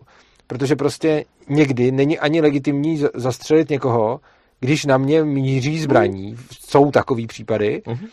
A protože když je z té situace a z toho kontextu úplně zjevný, že to není útok, Jasně. tak podle mě není legitimní střílet, ale někdy vlastně ani ten člověk nemusí vůbec mít zbraň, ale já už můžu být jako ohrožení zase plynoucí z kontextu té situace. A když prostě najednou někdo bude jako dvoumetrová 120 kilová hora svalů a najednou prostě na mě začne křičet ty zmrde, já tě zabiju a běží na mě, tak ani nemusí mít vůbec nic v ruce na to, abych podle mě mohl legitimně střílet, protože prostě nebudu čekat, až ke mně doběhne, Mhm. protože pak už je pozdě. Český zákon doslova říká, že když máš třeba jako, máš tasenou zbraň, tak ten druhý člověk si nemůže dát ruku do toho, do, do kabátu, že ty A- můžeš jako střílet. A co to říká za zákon? Že vlastně ty máš jakoby, jako střelec, nebo Aha. jako člověk, že ty třeba, to, že to se stalo tomu právě Tartaruska, že on jako vyšel z auta, tam prostě někdo blokoval nějaký cesty, Jo, nějakou blbost aha. dělal, jako křičel, vytáhnul zbraň Aha. a prostě říká, hele, uklidníme se, jo, prostě deeskalace. A já jsem se ptala, co by se stalo, kdyby ten člověk třeba šáhnul jako Jo. pod opasek, on říká, já mám právo ho v tu chvíli jako zastřelit, Mhm. i, když nevidím tu zbraň, ale Jo. vidím, že ten člověk jako nekooperuje, tak já ho vlastně můžu zabít. Jako, tohle to mi přijde jako docela blbá DSK. Jakože za mě, jako za mě mimochodem je důležitý a je to podle mě fakt jako dobrý pravidlo vědět, jako když už tasím zbraň, tak úmyslem ji použít. A rozhodně to podle mě, jako nepoužíval bych zbraň jako deeskalační prostředek, protože za mě je to jako eskalační, ono to může výjít. Ale často nemusí, zejména když do toho zahrneme nějaký adrenalin a podobně. Ale prostě přijde mi obecně hodně blbý vytahovat zbraň na to, abych jako pohrozil. Protože jako spousta lidí na to může zareagovat přesně naopak. Zejména, Ano, ano. řekl bych, mezi těma lidma, kterým potřebuju hrozit. Čili jako jde o to, že když bych jako tobě potřeboval pohrozit, tak by asi vytáhnout zbraň celkem fungovalo, protože v tu chvíli máš nějaký jako rozumný myšlení a navíc se toho třeba lekneš a tak, ale jakože pak je spousta lidí, kteří třeba budou zvyklí, třeba nějakých gangstrů nebo podobně, tak v momentě, kdy tam vytáhneš zbraň, tak je to za mě spíš eskalační krok, než Mhm. deeskalační. Takže když ten člověk na drogách, to je asi... No, to, tak záleží na jakých, ale, ale ano, jasně. Prostě, no, čili, čili tak. Mhm, ok, dobrá. A potom ještě poslední věc, co se týče těch uh, zbrojáků, abych odpověděl mm-hmm. jako na všechno, tak jako mně i zbrojáky přijdou jako vlastně nesmyslný, obecně stejně jako řidičáky, uh, ale zase, jako co se týče nějakých, co se týče nějakých utilitaristických argumentů, tak jako u těch řidičáků mám často ten, jako hele, je spousta lidí, který má řidičák a řídí hůř než někdo, kdo řidičák nemá. Řekl bych, že s tou zbraní to bude dost podobný, protože když někdo udělá zbroják a potom prostě nebude to šíleně dlouho řešit, i když jako to kolik je takových lidí, uh, tak potom vlastně ne, nemusí být schopný tu zbraň rozebrat nebo něco takového, protože to prostě zapomenou od, od, od té doby. Mm-hmm. Ale hlavně, uh, čili, čili myslím si, že ten zbraják jako nezaručuje, že nebudeš idiot, a jako něco tě to naučí, to je pravda, ale já si myslím, že lidi jako... Že zmenší to pravděpodobnost, že budeš idiot asi. Že to budeš idiot ne, ale spíš, že s tím budeš něco jako umět, ale mně stejně přijde, že třeba podobně jako u těch řidičáků, znám jako lidi, kteří mají řidičák a neumí reálně řídit, protože už to zapomněli. A ty lidi si taky nesednou do auta a nesednou si do toho auta proto, že nechtějí umřít. Zatímco s tou pistolí nevím, jak by tohle jako bylo, jestli když někdo nemá zbroják, že si prostě koupí pistoli a začne s ní mávat. Na druhou stranu, to, co si myslím, že je jako hodně důležitý, kombinace toho nemít ten zbroják s tím mít společnost, a to je to, o čem se tady mluvil, kde je užívání těch zbraní normalizovaný a tím pádem už jsou na, na to všichni už od malička zvyklí a v momentě, kdy už všichni jsou od malička zvyklí na to, jak funguje zbraň, tak prostě s ní dokážou manipulovat a vlastně přijde mi, že ty zbrojáky nebo vůbec ty testy a vůbec to učení se s tou zbraní je jako důležitý z toho důvodu, že tady není ta kultura, která by jako na to byla nějak tak stavěná, ale přijde mi, že to potom vytváří takovou jako, takový začarovaný kruh, kdy tím, že ty zbraně jsou nedostupné, se s nima lidi moc, neum, jako moc ne, není běžné schopnost s nima zacházet a tím pádem jsou pak zase nedostupný a potřebu, jako potřebujeme v úzovkách na to ty testy. A myslím si, že jako společnost, a samozřejmě by teď jsme se, a pokud pomineme etické argumenty, tak z utilitaristických by možná nevím, jestli bych dokázal obhájit jako okamžitý přechod, mm-hmm. jakože najednou všechno deregulovat. To jo, nevím, jo, jestli to... utilitaristicky by sedlo, nebo jestli by nebyl nějaká spíš jako... Jo, jakože asi bys to dělal postupně, že jo, samozřejmě. Tak, no, ale myslím si, že potom ve výsledku, když budeš mít společnost, kde vlastně všichni se zbraněma nějakým způsobem umějí do, do nějaké míry, tak ta společnost bude bezpečný i na ty bezpečnější i na ty accidental shooting, protože tam potom vidíš, že čím víc zbraní máš prostě mezi lidma v Americe, ano. tím méně dětí uh, je těma zbraněma zastřeleno. Což přičítám tomu, že se ty děti s těma zbraněma nějak seznamujou a prostě učí se s nima, učí se s nima fungovat. Takže uh, myslím si, že myslím si, že je to jako podobný. Plus samozřejmě další věc je, jak jsou pojatý ty testy. Jo. To, prostě oni tě testují ze znalosti toho zákona, kde stejně jako u řidičáku tam řešíš jako spoustu píčovin, který jako nikdy nebudeš potřebovat, navíc se zapomeneš a navíc, když už to potřebovat budeš, tak si to dohledáš. Protože jako z těch otázek, prostě, které jsou v tom testu, hlavně v té teorii, jako si umím představit, že prostě no, Velký procento. Velký procento je tam úplně k ničemu a potom tam děláš nějakou, nějakou tu manipulaci s tou zbraní, jakože budíš, prostě se to nějak naučíš skládat, skládat, tak uh-huh. jako řeknou, že tím nemíříš na lidi a podobně. Ale jako zase stejně, jo, já mám známýho, který, kterýho jsem opakovaně viděl z jeho zbraní mířit na lidi, což je to, co, a jako s vybitou, jakože haha, prdel. Yeah. Ale prostě mě to jako prdel nepřijde, ale chápu, že No mě taky ne, prostě- ale, ale prostě jde o to, že jsem tohle stejně viděl, takže stejně, i když jako uděláš ten zbroják, tam ti řeknou, že s tím nikdy na nikoho nemáš mířit, potom uděláš tu zkoušku, kde ukážeš, že s ní nikam nebudeš nikdy mířit, teď tam ti ukážou nějaký bezpečný jo. prostor, kam můžeš mířit, jinak prostě v jiných případech, prostě jakmile dáš tu zbraň prostě hlavní jinam, tak, tak tě vyhoděj. Když tam projdeš a víš to, ale stejně ti potom nic nebrání to dělat, protože si tu zbraň vybiješ a potom s tím míříš na lidi, no. Uh, jako, jako ne na cizí, jakože, ale, ale i tak prostě. Čili myslím si, že ono to, že se to naučíš a že se, že se vlastně, když si děláš zbroják, naučíš, že jako nemíříš na lidi, tak to pořád ještě tě nějak nevylučuje z toho mířit na lidi. Jo. A myslím si, že obecně jako zásada typu nemířit na lidi je za mě jako dost dobrá a myslím si, že tahle ta zásada se stejně jako roznese mezi lidma, kteří to užívají i bez toho a plus samozřejmě, když ti to řeknou, jako na tom, když si děláš ten zbrák, tak pak stejně můžeš dělat, takže. Uh-huh. Jo, rozumím. Dobrá. Přecházíme na to školství? Hezky nám to vychází, ano. Jo. Já jsem říkal, že to zvládneme, když budeme se snažit, to je Mhm. úplně skvělý. Je pravda, že když máme přesně daný témata, tak nám to jde jakoby uh, Efektivně. efektivněji, než když máme 8 hodin. A to by mimochodem dobrý 8 hodinový stream, ve kterém uh, přecházíme ze všeho na všechno. Já bych klidně, protože já jsem třeba, eh, teď jenom úplně rychle odbočím, ale Mhm. já jsem byl teď ve tmě, na tvoje doporučení mimochodem, a Fakt? bylo To to, no ty jsi byl první, kdo mi to o tom seznámil, Aha. protože já si pamatuju, že ty jsi mi psal nějakou zprávu typu, já jsem ti něco o tebe chtěl a ty Jo, jsi mi napsal, já budu další čtyři dny ve tmě. A já jsem ti napsal, ty jsi jako úplně jako, co, jak jako Jo, ty jsi říkal, jak jako ve tmě. Jo, to si pamatuju. Já jsem si myslel, že jako, jo. já jsem, já jsem reálně si myslel, jako, že když to napsal, že si jako píkneš herák a budeš ve tmě, nebo já nevím, jako, já, jsem, já jsem reálně, jako, že takhle si to představoval. A, chápu. A potom si mi řekl, "Naj- napiš si pobyty ve tmě, tak jsem to Jo, našel, protože jako a thing. Jasně.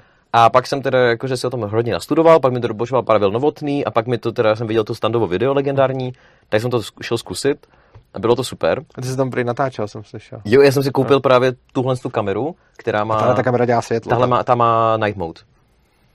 No, ale má pořád ten displej, ne? Co? Ta, já vím, No, že jasně, má... ano, já jsem to všechno zalepil. Já jsem normálně každou jednu prostě tu svítilku Aha. jsem si všechno zalepil prostě Aha. izolepou a udělal jsem to stejně jako standard. Tahle kamera je mimochodem boží. Jo, tyhle ty jsou A, super. a, vím, že má night mode, ale nevěděl jsem, co ten night mode dělá, protože jsem to nikdy nepoužíval. Čili ty můžeš tu kameru natáčet, když tam není vůbec žádný světlo. tak. A A že že on natáčí. hele, ono to má prostě tadyhle dole, tak to má takovou maličkou lampičku, ze který vychází, a teď jestli to říkám správně, ultrafialové, ultračervené, ultra nějaké světlo, Aha. který potom vlastně vypadá tak jako v takových těch uh, hunting Takže jsi tam ale svítil. No ne, ty to nevidíš. Jo, takhle. Ty to aha. nevidíš, protože Jo. to se světlo nevidíš.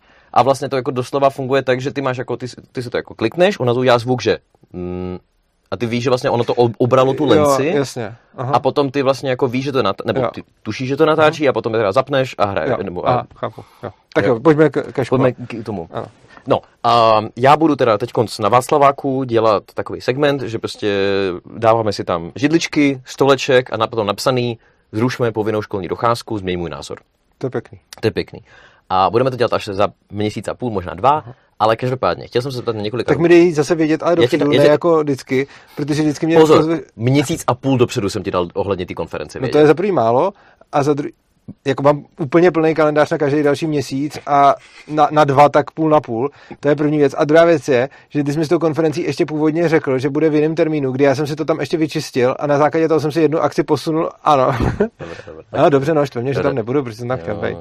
A nevadím. A stejně nevyšla to Nerudová. Co nevyšlo? A Ne, Nerudová nevyšla. Aha, jo, tak to mě trochu aspoň těší, že... Aspoň to. No, a každopádně. A, no a teď jakoby, se na to připravuju s tím, že teda opět jako v rámci nějakých těch etických svobodných argumentů naprosto chápeme. A teď bych možná probral právě, co se stane s těma dětma, Mhm. protože první věc, na kterou se zeptám, ty si někde ně- na stokách asi psal, že většina západních evropských zemí nemá povinnou školní Ano, docházku. má povinný vzdělávání. No a teď jako explain. Jo. Uh, ty můžeš mít buď povinnou školní docházku nebo povinný vzdělávání. Jako, taky nemusíš mít nic, ale to bohužel je tak zatím trošičku moc idealistický, ale uh, skoro každá země na světě má buď povinnou školní docházku nebo povinný vzdělávání. Uh, Když se podíváme na Evropu, tak většina zemí z bývalého uh, jako sovětského bloku tak má povinnou školní docházku a většina zemí na západě evropském má povinný vzdělávání. Velký rozdíl mezi tím, a teď jako, je zajímavý, jak moc si lidi myslí, že když by se zrušila povinná školní docházka, tak budeme najednou v úplném pravěku, protože když tady řekneš, zrušme povinnou školní docházku, tak všichni řeknou, no jasně, takže tím se vrátíme prostě o x let zpátky No, a já řeknu, jo. dobře, no a co všechny ty země na západě, který tu povinnou školní docházku taky nemají, uh, to, to, je přece blbost. No a já když jsem dal, no. do, já jsem když jsem dal do Mhm. Google, který země v Evropě nemají povinnou školní docházku, tak mi to vyhodilo velmi jasně, že všechny mají. Jo, Tak tohle to teď- vyhodil mimochodem i to, co mi líbilo. Když jsem tohle to říkal někde na streamu, tak někdo šel za chatbotem No, no, no, no, a, no, no. a řekl mu, eh, kdo má povinnou školní docházku a on mu řekl, eh, povinnou školní docházku mají všechny evropský a on řekl, eh, takhle to nechci, rozlišuj mezi povinnou školní docházkou a povinným vzděláváním a on už mu eh, to rozlišil, takže eh, ne- nemají všechny povinnou, mm-hmm. povinný, povinnou školní docházku, řada z nich má povinný vzdělávání. Mhm. Uh, rozdíl mezi tím je ten, že když máš povinnou školní docházku, tak to znamená, že stát akredituje nějaký školy a do těchto těch škol musí chodit ty děcka. Mhm.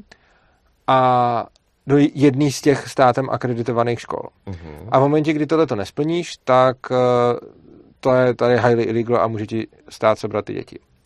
Když máš povinný vzdělávání, tak to ti ukládá povinnost zajistit svýmu dítěti dostatečný vzdělávání, ale už tam není pojmenováno jak, což znamená, že toho nemusíš dosahovat ve státem akreditované škole, ale můžeš toho dosáhnout nějakým jiným způsobem.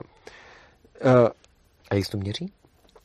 Jakože jestli umí číst a psát, nebo tam jsou nějaké kategorie, nebo jak to jako... Uh, to, to, to, je různý v různých těch okay, zemích, okay. Jako, protože bavíme se jako... Ale jako tohle je ten principiální uh-huh. rozdíl mezi tím a oním. A teď uh, je důležitý si vlastně uvědomit, že uh, stejně i v těch zemích, kde máš povinnou školní docházku, tak uh, chtějí lidi vzdělávat doma děti. Třeba v Čechách máme nějaký dom školáky. Jenomže rozdíl je v tom, že tady v Čechách, aby si splňoval povinnou školní docházku, tak ty nemáš právo na domácí vzdělávání, ale máš tu možnost, uh-huh. což znamená, že ty musíš svoje dítě zapsat do školy, kde ti ředitel na základě vlastně své vole umožní nebo neumožní uh, domácí vzdělávání. Ano. A když ho umožní, tak můžeš dítě vzdělávat doma, ale pořád to dítě je žákem té školy a ta škola uh, ti ho nějak přeskušuje a dá, nějak ho hodnotí, dává mu známky a podobně. Uh, když jsi v zemi, kde není povinná školní docházka, ale je tam povinný vzdělávání, uh, tak uh, nepotřebuješ nutně mít to dítě zapsané v nějaké škole, ale mu, jakože standardně to tam je, že ty, ty lidi zapíšou, ale není to jako ta jediná cesta. Mm-hmm. A tady je to momentálně dělaný tak, že prostě jsou nějaký ředitelé, kteří jsou s tím OK, a o těch se nějak ví, ale jich docela málo a prostě když teda chceš si... Je to menšina teda jako. Je to určitě menšina. No nebo jinak, takhle.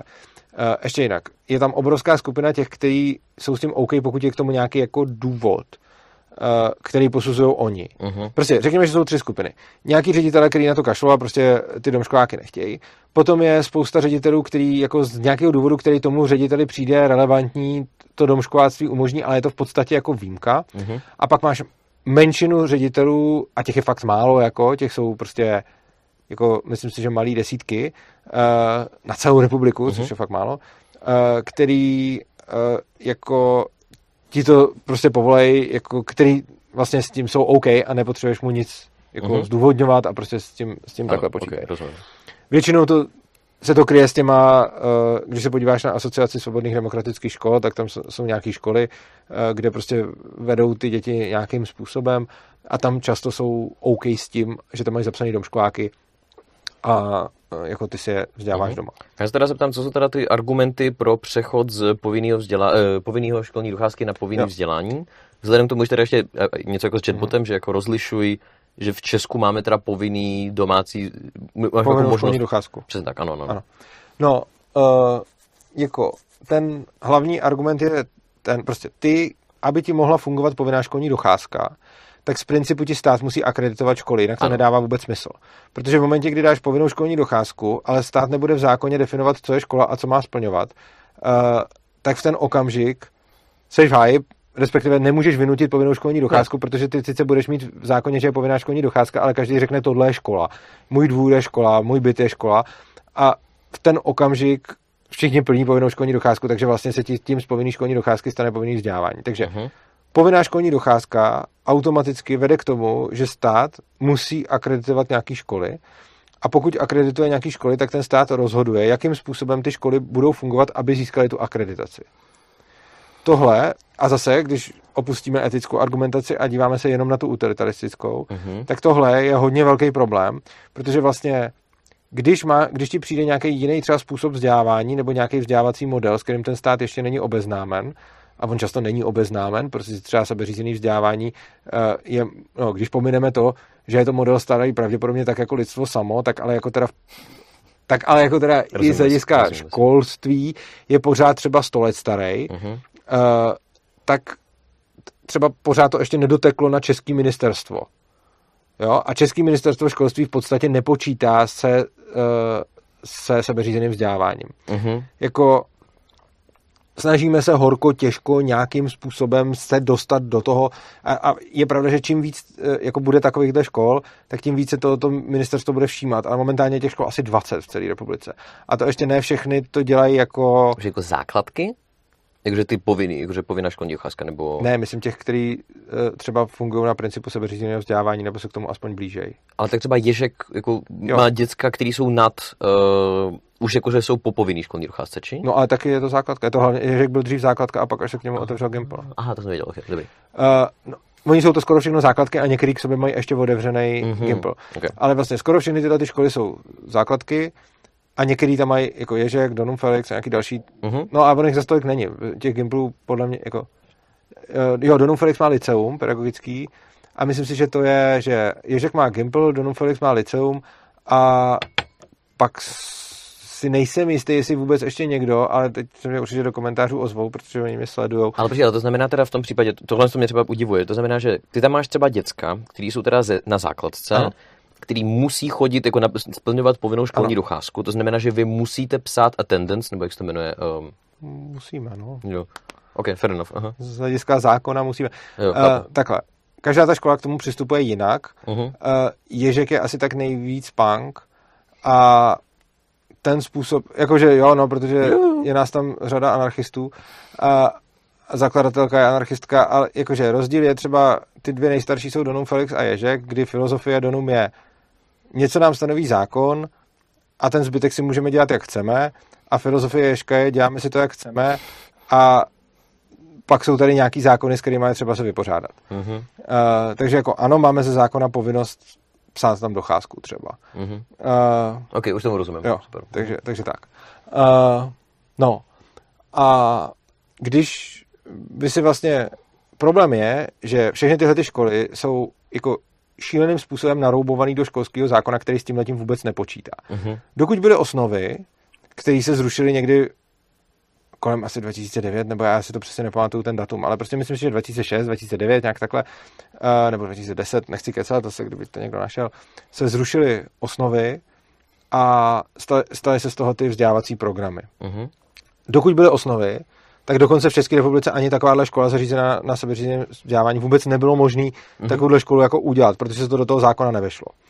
Teď už to nějak lze, ale lze to velice těžko, často seš na hraně toho zákona, občas seš za hranou toho zákona a nebo musíš slevovat z toho sebeřízení a pokud chceš zajistit těm dětskám svobodu, tak je to na úkor svobody těch dospěláků eh, nebo na úkor ob, no, nebo spíš zároveň jednak na úkor svobody těch dospěláků a zároveň uh, je to je to vohubu uh, z hlediska legislativy. Jasně. Takže prostě nějakým způsobem tady aspoň vznikl legislativní rámec, ve kterým můžeme pololegálně fungovat, ale pořád vůbec jako ministerstvo za celou tu dobu jako nějak ne, jako nezavnímalo, že sebeřízený vzdělávání tady existuje a že ty výsledky jsou ještě výrazně lepší než výsledky těch klasických škol. A kdekoliv máš země, kde se tohle nějak měří, tak to, tak to vypadá, že ty výsledky prostě sebeřízeného vzdělávání jsou lepší. A teď jako jsme teda ve stavu, kdy uh, máme nějaký vzdělávací model, který jako ten stát nějak aplikuje a praktikuje. A pak tady máme minimálně jeden, který vím hodně, protože to je můj oblíbený vzdělávací model, který ten stát prostě vlastně úplně ignoruje. A výsledek je, že napřed to tady vůbec nešlo a potom v podstatě to teď náhodou jde, byť to na to nebylo zamýšleno, jenom se v tom zákoně jde najít dostatek. Jako ty školy třeba fungují na principu, že ty máš jako normálně nějakou výuku, a pak máš jako speciální mod, který může udělat ředitel školy, když třeba jdete na, do divadla nebo do kina nebo na výstavu, něco takového. Yeah. A to je, že se zruší ta eh, bloková výuka v těch třídách uh-huh. a že ředitel rozhodne, že třeba tenhle ten den jsme na výletě, takže se ne, nedělá tohle. Jenže ono není nikde v zákoně dáno, eh, jako kolik počet dnů v roce tohleto ředitel může udělat. Hmm. Takže v podstatě na základě týhletý jako, uh, jako týhle mezery v tom zákoně může ten ředitel každý den zrušit blokovou výuku. A teď je, ale jako vůbec to nepočítá ne. s tím, že by to bylo sebeřízení. Tenhle, jako tahle věc v tom zákoně je z úplně jiného důvodu. Jo, jo. Takže to v podstatě jako náhodou vyšlo. A není náhodou potom jako, protože já se dokážu představit, že pokud bych tohle někomu vysvětloval právě v rámci té mm. diskuze, tak jejich odpovědí bude, tak nerušme povinnou školní docházku, zaveďme ten systém jako ano. extra, by to bylo a teď to, Ano, a to co, chci jako, to, co chci k tomu říct je, jako sebeřízení vzdělávání je jeden z, z těch vzdělávacích modelů a já v něm jsem, zabývám se jim, dává mi smysl, takže teď popisuju ty překážky pro tenhle. Ale to, jo. co jsem chtěl říct dál, a je to vlastně odpověď na to, co si teď řekl, Mm-hmm. Samozřejmě těch vzdělávacích modelů může jo. být celá řada. A dokud to bude celý tak, že stát bude akreditovat školy, tak to bude fungovat tak, že když se přijde s nějakým novým vzdělávacím modelem, tak se nebude moc prostě zakládat škola, která tomu bude odpovídat, ale prostě uh, jako ti prostě ně, někdo to bude chtít dělat, ale ono to nepůjde. A teď je tam, teď je tam takový cyklus. Prostě žádný takový školy nepůjdou, protože nepovoluje zákon. A když teda žádné takové školy nejsou, tak úředník na ministerstvu nevidí žádnou potřebu s tím něco dělat. Že? A tohle to bylo třeba s tím sebeřízením. Že? Ono to prostě dřív nešlo založit a tím pádem žádný neexistovali. Tím pádem teda nikdo nevěděl, že je tady ta potřeba. Mm-hmm. A, a tím pádem to dál nikdo neřešil. Že?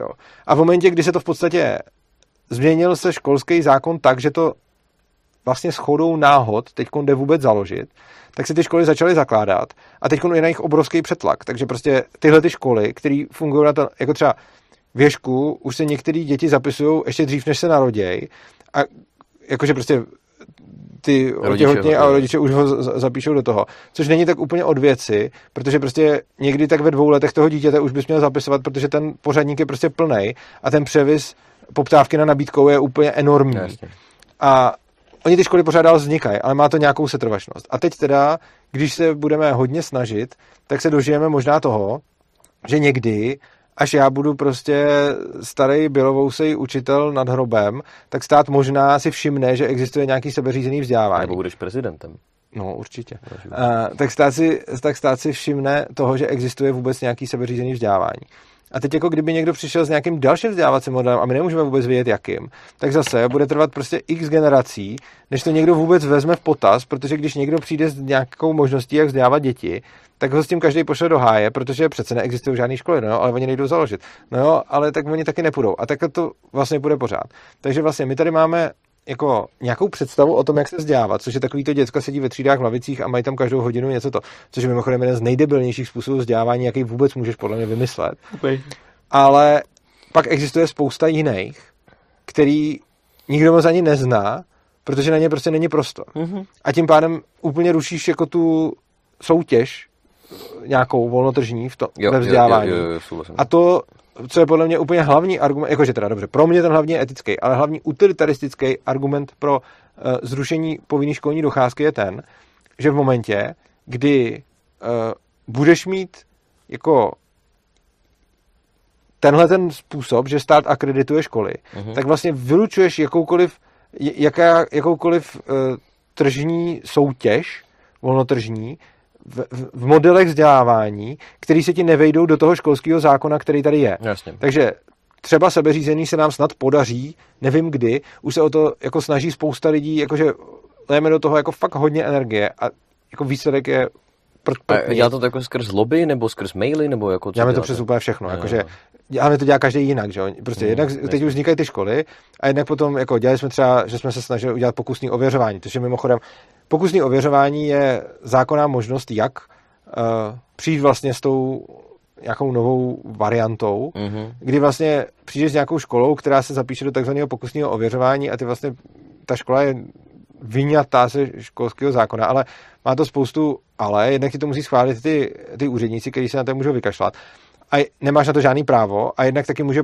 pokud vím, běžet jenom jedno z pokusných ověřování zároveň, hmm. jako v celém státě, což znamená, že v momentě, kdy už se někdo dostane pokusné ověřování, tak už se tam nedostane v tu stejnou dobu někdo jiný. A nedej bože, to umylem neuspěje a potom... A ne, no, přesně tak, no. Takže je to, jako, no, je to hodně, je to hodně jako svázaný a vlastně když, a vyplývá to z té povinné školní docházky. Prostě dokud budeš mít povinnou školní docházku, tak musí stát akreditovat školy. Když akredituje školy, tak jim určuje pravidla. A když jim určuje pravidla, tak může probíhat soutěž pouze v rámci těch pravidel, který stát určuje, ale ne nad jejich rámec. A v momentě, kdyby si ty pravidla moc rozvolnil, tak už ti nedává vůbec žádný smysl povinná školní docházka, protože pak už můžeš dát rovnou to povinné vzdělávání a nechat každýho, ať si to dělá po svém. A nebo budeš ty pravidla nějakým způsobem jako utahovat, ale v momentě, kdy je utahuješ, tak jako kurvíš tu volnotržní soutěž. A vlastně udělat akreditaci těch škol je velice podobný, jako kdybys prostě řekl, že třeba potraviny budou fungovat tak, že budeš moct mít jenom jako výčet jídel, který budeš moct lidem prodávat a že cokoliv se nevejde do toho výčtu, tak prodávat nemůžeš. A přece by bylo jako ministerstvo zemědělství a řekne, tady máme soupis povolených jídel, který můžete vařit a když chcete to jídlo prodávat, tak prostě to bude jedno z těchhle. A teď jako ty řekneš, no já chci něco jiného, teď s tím přijdeš někam za nějakým úředníkem a on ti řekne, že to nikdo nejí, nikdo to nezná, že jo? Jasně, protože se to nesmí No, prodávat, jasně, jo? jasně. A takhle to bude, takhle to bude prostě furt dokola. A potom bude, budou prostě skupiny, které se budou snažit prolobovat nový jídlo, takže objevíš nový jídlo a ty ho budeš teď jako pracně lobovat na ministerstvu zemědělství, až ti ho milostivě za x generací schválí, že teda můžeš prodávat nový jídlo a tenhle ten systém je podle mě úplně zjevně nefunkční. Jo, tohle to je asi úplně zjevný. A přijde mi, že ale u té školy je to úplně to samé, jenom tím, mm-hmm. že jsou na to lidi zvyklí, tak jim to nepřijde takhle uhozený jako u toho jídla. A sadím se, že kdybychom to měli takhle s jídlem, tak to lidem bude připadat v pohodě. A, Jo, jo, vlastně. a bude jim připadat, že je to vlastně pro to jídlo důležitý a vymyslí si nějaký argumenty jako co kdyby pak někdo podával guláš bramborovým salátem, to nechci žít v takovém světě, tak to radši pojďme. Tohle zní jako fair argument. Mimochodem, Ale- ale guláš s bramborovým salátem je fakt dobrý, to jsem, to jsem řekl jako schválně. Ne, tohle, to- ten- ten a, kombinace. ale já možná jako, já mám, více otázek, ale mám tu hlavní, a to Mhm. je teda, dobře, tak tohle jsou argumenty z přechodu z povinný školní docházky na povinný vzdělání, tak jaký jsou argumenty z přechodu z povinného vzdělání na Na nic. No, zase je to nějaká kontrola toho státu, že když máš zase povinný vzdělávání, tak eh, jako tohleto se argumentuje hůř z toho důvodu, že bych musel vzít nějakou konkrétní jeho podobu, protože povinná školní docházka má celkem jako jasno, že tam budou ty státem akreditované školy. A povinný vzdělávání eh, záleží, jak bude naimplementovaný. Umím si představit implementace povinného vzdělávání, které jsou vlastně v pohodě, ale jsou v pohodě jenom proto, že jsou vlastně jako nevynutitelný, protože když dám do ústavy povinný vzdělávání a jak to budu ověřovat, v zákoně bude napsáno uh, rodič vzdělává své dítě, nebo rodič místo přísezně prohlásil, že vzdělává své dítě, tak to v podstatě máš jako kdyby to tam jako nebylo. A Já si přiznám, já jsem tě poslední minutu neposlouchal. Můžete Mhm, opakovat? jo. Eh, Když máš povinnou školní docházku, tak musí stát akreditovat ty školy. Ano. Když budeš mít povinný vzdělávání, tak potom záleží, jak bude v, zá... jako v ústavě máš něco. V ústavě máš buď povinný, povinnou školní docházku nebo povinný vzdělávání. Mhm. A teď záleží, jak je psaný ten zákon. Přičemž u povinné školní docházky ti můžu dát jako celkovou argumentaci na to, jako obecnou, protože tam má vždycky ten stejný problém. Ale u povinného vzdělávání je to trošičku jiný, protože záleží, jaký zatím potom budou ty zákony Mhm. v momentě, kdy budeš mít v ústavě napsáno, uh, rodič je povinen vzdělávat své děti a v zákoně to bude upřesněno, že je vzdělává, když dodá místo přísežné prohlášení, že to dělá, tak v podstatě je to už jedno, jestli to tam, jako, Ano, ano, ano. bylo by lepší, kdyby to tam nebylo, aby nemusel dodávat ty prohlášení, ale v podstatě, když to uděláš takhle, tak, eh, tak je to jako kdyby to neexistovalo. Ale potom tam můžeš mít v tom zákoně uvést, co všechno ten rodič musí splňovat a v podstatě, i když tam budeš mít povinný vzdělávání v ústavě, tak můžeš napsat tak debilní zákony, že ti v podstatě vyjdou na povinnou školní docházku. Jo, už jsem rozuměl. Jo? Protože ty můžeš mít v ústavě napsáno povinný vzdělávání a v zákoně můžeš mít potom napsáno, uh, že je povinen vzdělávat uh, dítě v jedné z následujícím státem akreditovaných škol. Mhm. A v podstatě tím budeš mít z hlediska ústavy povinný vzdělávání, ale z hlediska zákona z toho uděláš povinnou školní A docházku. co když, co, dobře, tak teď jako ujám Jo. jako návrh a to je, že v zákoně bude napsaný, že teda máme povinný vzdělání a Mhm. budeš tam mít povinný čtyři věci. Máš povinný se naučit číst, číst povinný se naučit Jo. psát, povinný základoškolská matematika, jakože prostě sčítání. Mhm. A dejme tomu, že musíš se naučit angličtinu na úroveň A2. Dobře. A teď jakože tohle je jako je ten Jo. zákon. Tak eh, první věc je, tenhle ten zákon je podle mě redundantní, protože uh, v sebeřízením vzdělávání nemáme žádnou povinnost ty děti cokoliv z toho učit. Jakože prostě, když je necháváme vzdělávat sebeřízeně, tak tomu přímo i vylučuje, abychom jim dávali za úkol, že se musí naučit číst a psát a počítat. A guess what, oni se to všechny naučí. Uh, prostě proto, že hele, to je podobné, jako když by tady teď byla nějaká státní instituce, která nás bude učit chodit a mluvit, a bude to tady pár generací a pak neprosadíš zrušení, protože lidi se budou bát, že se lidi nenaučí chodit a mluvit. Jo. S čtením a psaním je to úplně stejný. My dokonce v Věšku ani nemáme lekce eh, na učení se čt- číst a psát. Prostě vůbec tam není vypsáno, jako tady můžeš chodit do kurzu učení se číst a psát. Protože úplně stejně jako se naučíš mluvit a chodit, tak se naučíš taky číst a psát, aniž vůbec navštěvuješ nějakou hodinu čtení a psaní. Protože se to prostě naučíš jako v praxi. Že se to naučíš prostě tím, že to žiješ. A prostě jako tohle funguje a funguje to jako stoprocentně. Prostě A to mimochodem Chomsky psal právě přesně to, co říkáš. No, že ano. a jako vlastně z Ježka nebyl žádný člověk, který by neuměl číst a psát, uh, ale nejenom z Ježka, ono, když se podíváš do těch jako Ano. dalších škol, tak přesně jako třeba vidíš, že v Summerhillu jsou nějaký takový zdokumentovaný případy, ale jsou jako někde v první polovině 20. století, kde se prostě ještě občas dělo, že někdo neuměl číst, jako bylo to zácný, ale dělo se to jako obecně, nejenom na těch uh, sebeřízených, protože v té tehdejší společnosti číst a psát bylo sice důležitý a zásadní, ale nebylo to tak důležitý a zásadní jako Ano, dneska, přesně kde si bez toho ani neuprdneš. Tehdy to šlo, takže se to stalo i na, i na tom Summerhillu, Mhm. v nějakých jednotkách případů se to, Ano. ale prostě za poslední, v posledních desetiletích už se to prostě neděje, protože ty lidi to potřebují k životu. Takže my těm dětem neříkáme, běžte se učit číst a psát, protože byste to potřebovali a už vůbec jim neděláme, jako mimochodem, nemůžu si představit debilnější způsob, jak učit děti číst a psát, že tam povinně posadí, že teď musí psát a, a, a, a B. Jako, No to těžko vymyslet něco, no a těžko vymyslet nudnější způsob. Jako, já si fakt neumím, jako když si vezmu, jak se učíme číst a psát, tak jako těžko si představit, jak to víc nechutit a jak to udělat víc nudně. Jako kdybych to měl celně navrhnout, aby to bylo ještě nudnější, tak mě toho moc A nenapadá. já si dokážu představit jako legitimní argument, že mimochodem, jako zatím, co se ti oponoval, tak to bylo jako, že for the sake of, jo, ale že jako já si dokážu představit úplně jednoduše říct, že ty chceš dělat ty všechny předměty jako fyzika, biologie a tak dále zajímavý, aby to děcko se o to zajímalo, Aha. a nebo to nedělat zajímavý, ale spíš jako, jako vytvořit to prostředí, aby Aha. se to dítě o to zajímalo. Ale jako v případě čtení a psaní, tak tam nejde ani o tu zábavu, ty prostě chceš, aby mělo ten, jako, ten skill. No jo, ale ono to není potřeba, protože ono, ten skill má, i když tohle to neděláš. Čili jakoby buď ho budeš nudit a srát tím, že mu to budeš ošklivovat a ono do něj sice ten skill natlučeš a je- jemu to bude často nepříjemný, anebo ho prostě jenom necháš a ono se to naučí samo. Hmm. Protože prostě jasně, že asi to nebude úplně 100,0% případů, protože taky ne všichni se naučí chodit, třeba když nemáš nohy. Ale prostě, eh, když jako seš jako člověk, který nemá třeba IQ 30 a který normálně funguje, tak se to naučí. A my jim nechodíme říkat, učte se to. Oni prostě tam normálně žijou a najednou zjistí, že to potřebují, protože co, třeba jejich spolužáci si píšou. Mhm. Tak si chceš taky psát se spolužákama, protože nechceš být ten jediný, který neumí číst a psát. Nebo hraješ nějakou hru, tak si No, tam potřebuješ přečíst nějaký věci. Že? A prostě, když necháš ty děti, tak oni se prostě naučí číst a psát. A nepotřebuješ mít na to učitele čtení a psaní. To jsme tak nějak všichni. Občas za každým z nás přijde nějaký malinký dítě a zeptá se, jak se píše nějaký písmenko, nebo jestli napsalo dobře nějaký slovo. Ale hlavně, ale tohle, hlavně ty tomu nemusíš ani věnovat moc energie. Jako, jako občas se mi to stane, že za mnou malí přijdou a zeptají se, jak, jak se něco píše nebo čte. Ale vlastně my jako učitelé tomu vůbec nevěnujeme zrovna tomuhle nějakou moc velkou pozornost, protože když ty děti necháš, tak oni se to naučí bez toho, aby si jim to věnoval. Takže potom vlastně jako uděláš to, že zavedeš povinný čtení a psaní, uděláš na to nějaký hodiny, které budou mít za následek, že ty učitelé tam budou muset trávit ten čas a ty děti to bude srát, že to musí dělat, když se jim to řekne. Mhm. A proti tomu, když tohle to neuděláš prostě, tak eh, ty děti se to naučí nějak sami, jako ty ani nevíš, kdy přesně se to jak učej, oni to prostě najednou nějak umějí a eh, jako ten proces jako Mhm. můžeš tak nějak zpovzdálí sledovat, ale ono se to často stane někde úplně mimo tvoje jako mimo tvoje zorný pole. Občas se tě na něco některý přijdou zeptat, ale zdaleka ne všechny, že by se tě chodili na něco zeptat. Mhm. A když se prostě ho potom třeba na to zeptáš, tak on sám ani neví, prostě najednou čte.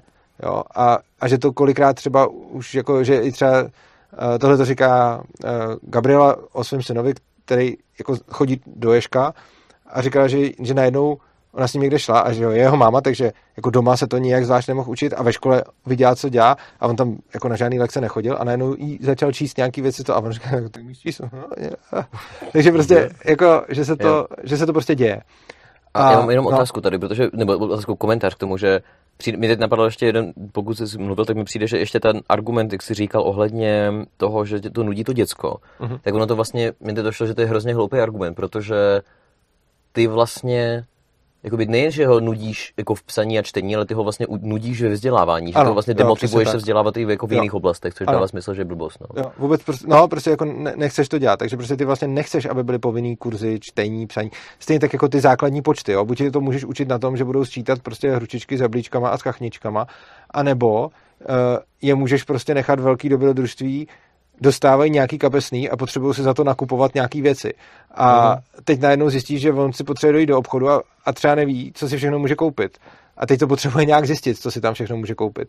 Nebo třeba uh, pak jsou tam takový, jakože se řešilo ve škole, tyjo, jeden malej druhýmu malýmu prodal fantu za dvě stovky, že?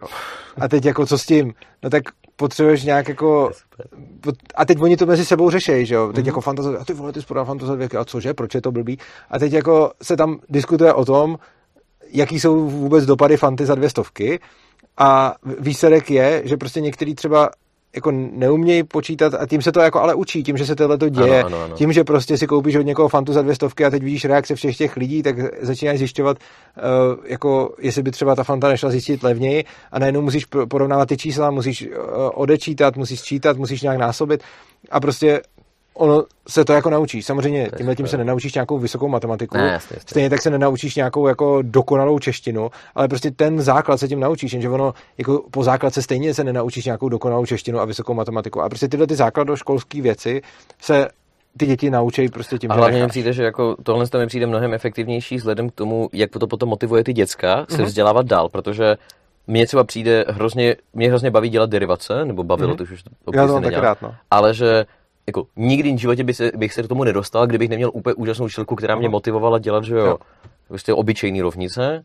A teď tady je to podobný, že Mhm. asi to bude úplně stejný, že ty děcka naučíš ty základní věci a potom, kdybych se začali oni sami zajímat o ty pokročilé věci, tak jim pustíš Khan Academy, nebo třeba je sám jako vysvětlíš a ty už vidíš, že to dítě se zajímá. Ale pozor, ty je to dává vůbec ani nemusíš učit. Jako tyhle ty nejzákladnější věci, to je jako to, co, co je zjištěný, je, ty je nepotřebuješ učit. Jo, jo, jo. Oni se za tebou občas přijdou zeptat, ale ne nějak uceleně. A to, co ty jako učitel minimálně věšku tam chceš dělat, je odpovídat pouze na to, na co se ptají a nezačít mu tlačit něco navíc, uh, protože on potom přijde znovu. Když mu začneš tlačit jako nějaký věci navíc, tak uh, prostě přijde se tě zeptat, jak se píše slovo a ty mu ukážeš, jak se píše to slovo a co za mě osobně mi přijde jako přístup, který není moc efektivní, je, že mu jich ještě vysvětlím dalších pět, na který se neptal, Mhm. protože tím snižuju podle mě šanci, že příště přijde a trošku snížím jeho jako vůbec chuť eh, Jo, do, jo, do jo, toho. jo, přesně tak. Ale prostě chodím mu odpovídat na ty věci, jako odpovídám mu na ty věci, s kterými za mnou přijde, takže se mě zeptá třeba jako, že tam má hrst peněz a potřebuje vědět, co si za ně koupí, nebo jestli je to hodně peněz, nebo jestli je to málo peněz,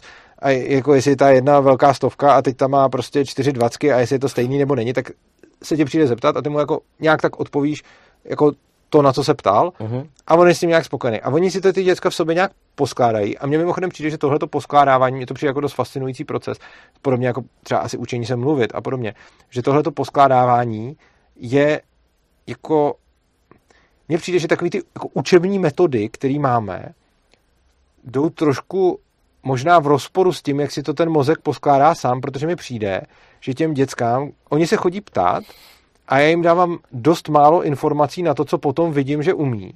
Že prostě stejně tak, jako ty ho nemusíš učit. Jako, kdybychom učili mluvit tak, jak učíme číst a psát, tak, mu, tak vezmeme slovník a budeme ho učit všechny slova od A, pak všechny slova od B, ale ono ho to nikdo neučí. On nějak slyší, jak ty lidi okolo mluvějí a pak najednou mluví taky a najednou začne skládat věty, Mhm. aniž mu někdo řekne, jak, jaká je struktura věty, Ano, protože ano, on to ano. začne používat. A úplně stejně tak, když se chodí ptát, tak oni se prostě občas chodí ptát na věci, které mě třeba přijdou úplně, nes, jako, nebo mně připadají extrémně nesystematický, na co Mhm. se ty děti chodí ptát. Nicméně, když Třeba? jim dávám, já nevím, prostě přijde se zeptat na to, já nevím, třeba, jo, třeba máme problém, pojď za, za mnou, tak tam jdu a teď on píše na, na tabuli nějaký slovo a teď třeba neví v nějakou chvíli, jak to napsat. A třeba neví to jedno písmenko, tak já mu třeba ukážu, jak vypadá to písmenko, nebo mu třeba opravím, že třeba vidím, že to nějaký má zrcadlové obráceně, tak mu řeknu, že to je obráceně. A oni se prostě takhle chodí ptát na nějaké konkrétní věci, ale ten proces někde probíhá jako zcela zjevně většina toho procesu probíhá někde mimo, mojí, mimo moje zorné pole a mimo to, na co se chodí ptát. A to nejenom mě, ale i ostatních kolegů. A prostě oni se občas zcela nesystematicky přijdou zeptat na nějakou konkrétní věc. Nikdo se mě nikdy nepřišel v tomhle zeptat na nějakou obecnější věc. Když se mě chodí ptát na to, jak psát nebo jak číst, tak se mě vždycky ptá na nějaký konkrétní slovo, nějaký konkrétní písmeno, na nějaký konkrétní peníze prostě. Mhm. A já mu, dám, já mu odpovím na tohle, ale vůbec se neptají na nějakou abstrakci. Třeba neptá, nezeptá se mě na proč je to nějak takové, jo. vysvětli mi, jak to obecně funguje, ale prostě chodí za mnou s konkrétníma těma. Já jim odpovídám na ty konkrétní věci a potom v průběhu nějakých týdnů, měsíců, někdy i dnů vidím, jak on se to učí a jak vlastně se to v něm nějak samo jako dává dohromady a vlastně ty vstupy, které ode mě dostává, jsou jako zanedbatelný vůči tomu, jaký dělá progres v té Mhm. dané věci. Takže tam pravděpodobně bude fungovat něco podobného, jako když se učíš mluvit, že prostě ti nikdo neřekne, jak vypadá struktura věty, jaký slova máš říkat a už nikdo nevezme slovník a nediktuje ti to, prostě se nějak naučíš mluvit a prostě něco slyšíš a děje se to, tak s tím čtením, psaním a základama nějakých počtů, záměrně říkám matematika, ale spíš počty, eh, se to děje taky. Jo, že, že to prostě nějak sám si zpracuješ. Takže tohle je za mě ten největší argument proti uh, nějakému povinnému jako přeskušování z čtení, psaní, počtů a podobně, kdy si myslím, že to, co je ještě taky důležitý, že se to děje u každého děcka v jiném věku. Mm-hmm. Jo? A že když je necháš, tak je to fakt jako rozdíl, že prostě tam máš nějaký, který to třeba už umí ve čtyřech, třeba nějak eh, třeba číst, psát, a nějaký se to třeba naučí, jako vůbec ne třeba v těch šesti, ale třeba v osmi nebo v devíti, nebo prostě jakože později. A, nebo, a pak máš nějak, jakože většinou to není, že by se to naučil naraz, ale že to nějaký, jako nějaká learning curve, ve který pak záleží na tom, jako co, co potřebuje. Takže třeba vidím spoustu dětí, který se to už nějaký míry naučí v nějakých těch šesti, ale potom třeba je jim jedno, jestli píše tvrdý měkký i ještě mm-hmm. jako docela dlouho a pak třeba ho to začne samotného zajímat, jestli, jestli, chce psát, jestli chce psát tvrdýho měkký a nějak tak jako postupuje, ale každý postupuje jinak. A ty rozdíly jsou někdy i fakt jako dost velký, že třeba někdo o to čtení, psaní začne jevit zájem ve čtyřech letech a někdo třeba až v osmi, jako vůbec i o ty základy. Mm-hmm. Ale a někdo třeba se dřív naučí číst a, a potom zajímavé, jak se učí psát. Dneska se často dřív naučí psát na klávesnici a na mobilu než tuškou, protože to nepotřebují. Takže jako spousta z nich třeba umí psát na klávesnici, ale neumí ty písmenka napsat jako v ruce. Ale časem se naučí jako víceméně všechno, protože to nějak jako potřebu, prostě naučí se to, co potřebují, takhle bych to řekl. A přijde mi, že je tam asi hodně důležitý to, že je nikdo nestaví do latě a neříká jim jako teď to máš umět, uh-huh. protože se vsadím, že kdyby když k němu přijdu a řeknu jako hele v šesti musíš umět tohle, v sedmi tohle a v osmi tohle, tak prostě nevídu vstříc těm jednotlivým požadavkům těm jednotlivých dětí. A pokud bych měl udělat nějaký povinný vzdělávání, čtení a psaní, tak tam musí mít nějaký jako výstup, jako kdy to mám začít dělat, kdy s tím mám skončit, jako dokdy je to jako ještě OK. A já si myslím, že každý si na to jde sám svým tempem a svým postupem a prostě někdo se naučí dřív psát v ruce, někdo na klávesnici, někdo na telefonu. A teď i ty, kteří se učí psát na telefonu, to se to učí trošku jinak, než ty, kteří se to učí psát na klávesnici. A je fakt zajímavé to sledovat, že ty rozdíly jsou, že ty přístupy k tomu učení se, jsou různý, ale to, co hlavně vidím, je, že to každý děcko to začne dělat tak, jak to vyhovuje jemu. A těch konkrétních způsobů, jak se to děje, je jako celá řada. Uh-huh. A ty v momentě, kdy uděláš jako nějaký povinný, jakože teď ta třída musí dělat všechno, jo. tak tím prostě nevídeš vstříc s těm jednotlivým dětem. Takže i tyhle, ty, jako jak říkáš, základní věci jsou podle mě lepší, když se nechají uh-huh. A ty děti si k ním dojdou, než když uh, jim to prostě nějakým způsobem nutíš. Jakože já ti samozřejmě věřím v tím, co říkáš, jako asi si nastuduju potom nějaký data ohledně mm-hmm. toho, protože by mě zajímalo třeba, jakoby, jako nikdy jsem nečetl nic o tom, že jako ukázka toho, jak vlastně studenti maturují nebo vycházejí z těch sebeřízených škol, jaký to má třeba Dá se, že asi líp. Jo, věřím no. tomu, ale chci se na to jo. sám podívat, no, ale přijde mi to docela rozumný. A myslím si, že tohle, to, jako, hlavně ten, ta argumentace z toho přechodu z povinného školství na to vzdělání je podle mě právě takový to, že to tak moc dává smysl, že nevidím důvod, proč jakoby by někdo dál jako obhajoval to povinné mm-hmm. školství a že pojďme se aspoň posunout do bodu společnosti, kdy už jako všichni budou zastávat no. aspoň to vzdělávání mm-hmm. a pak se můžeme bavit ano. o tom jako dalším přechodu. Konkrétně ono to jde jako postupně uh, ty regulace, jde to postupně deregulovat, takže když tam máš pak postup, povinný vzdělávání, tak jak jsem říkal, ty můžeš mít v ústavě povinný vzdělávání a v zákoně reálně povinnou školní docházku a teď ta škála může být různá, kdy je, jako hodně se tam liší třeba to právo na to domácí vzdělávání, kdy tady ho nemáš, ale máš tu možnost, takže když seženeš ředitele, který ti to povolí, tak to máš, ale jinak to nemáš. Ale jsou země, ve kterých máš, kde je to tvoje právo, že prostě eh, nemusíš najít ředitele, který ti to povolí, ale máš prostě právo si mm-hmm. vzdělávat doma. Takže tohle to je třeba jo. velký rozdíl. A potom jako ty konkrétní jako způsoby, jak se to děje a jak, jak tomu vypadá ta legislativa, tak to je jedna z věcí, u kterých teda vidím dlouhodobě, že asi záleží na politických stranách, které jsou zrovna u moci, který tomu některý dlouhodobě pomáhají a některý tomu dlouhodobě házejí klacky pod nohy, kdy tady uh, a teď jako nechci rozhodně nikomu jako fandit politicky, jako, ale, ale prostě když třeba vidím třeba jako ČSSD, dokud byla v, v parlamentu, tak dlouhodobě, vlastně celou dobu svojí existence, co tam byla těch 30 let, uh, tak házela klacky pod nohy uh, jako domácímu, domácímu vzdělávání, oh. kdy vlastně ty zákony na to jenom komplikovala. Oproti tomu třeba a zase nechci být jako fanoušek někoho, oproti tomu třeba ta ODS, jako nejsem určitě fanoušek ani volič ODS. Já, já myslím, že svoji diváci to vědí. Ale, ale, ale zrovna ODS třeba dlouhodobě vycházela vstříc domácímu vzdělávání. Jo. Takže uh-huh. je třeba vidět, a ono takových věcí bude asi víc a já se zajímám o to vzdělávání, takže tam vidím tyhle ty trendy, mm-hmm. že prostě jsou nějaký strany, které uh, mají k tomu jako celou jo. dobu nějaký jednotný přístup. Já, to, já právě jako, že tyhle ty věci nesleduju vlastně v legislativě, ale třeba právě sleduju to, který jako strany víc hážou podkladsky třeba nebo otázce, nech je to marihuana, nech to, to jako manželství a tak dále. A tam máš zase tu LGBT. No a tam je potom jako strašně vtipný sledovat, že ty máš prostě ty piráty, na který se prostě koukám teď poslední dobu říkám si jako úplně jako, že co se pro boha děje. A z ničeho nic prostě vystoupí a jako argumenty pro legalizaci marihuany už jako dávají smysl. Um, nebo aspoň víc než u jiných stran. A, ale to si můžeme potom probrat. No zrovna teda Piráti a jejich legalizace marihuany mi přijde teda hrozná. Já ti to můžu klidně vysvětlit, proč se to stalo, protože já jsem se s nimi bavil o tom. A tam je to hrozně zajímavý. Mimochodem je to je věc, kterou já, já, jsem na Piráty koukal dlouhou době a říkal jsem si, ty vole, to je nejvíc na strana. A pak jsem si říkal, tak snad aspoň přijdou teda s tou legalizací.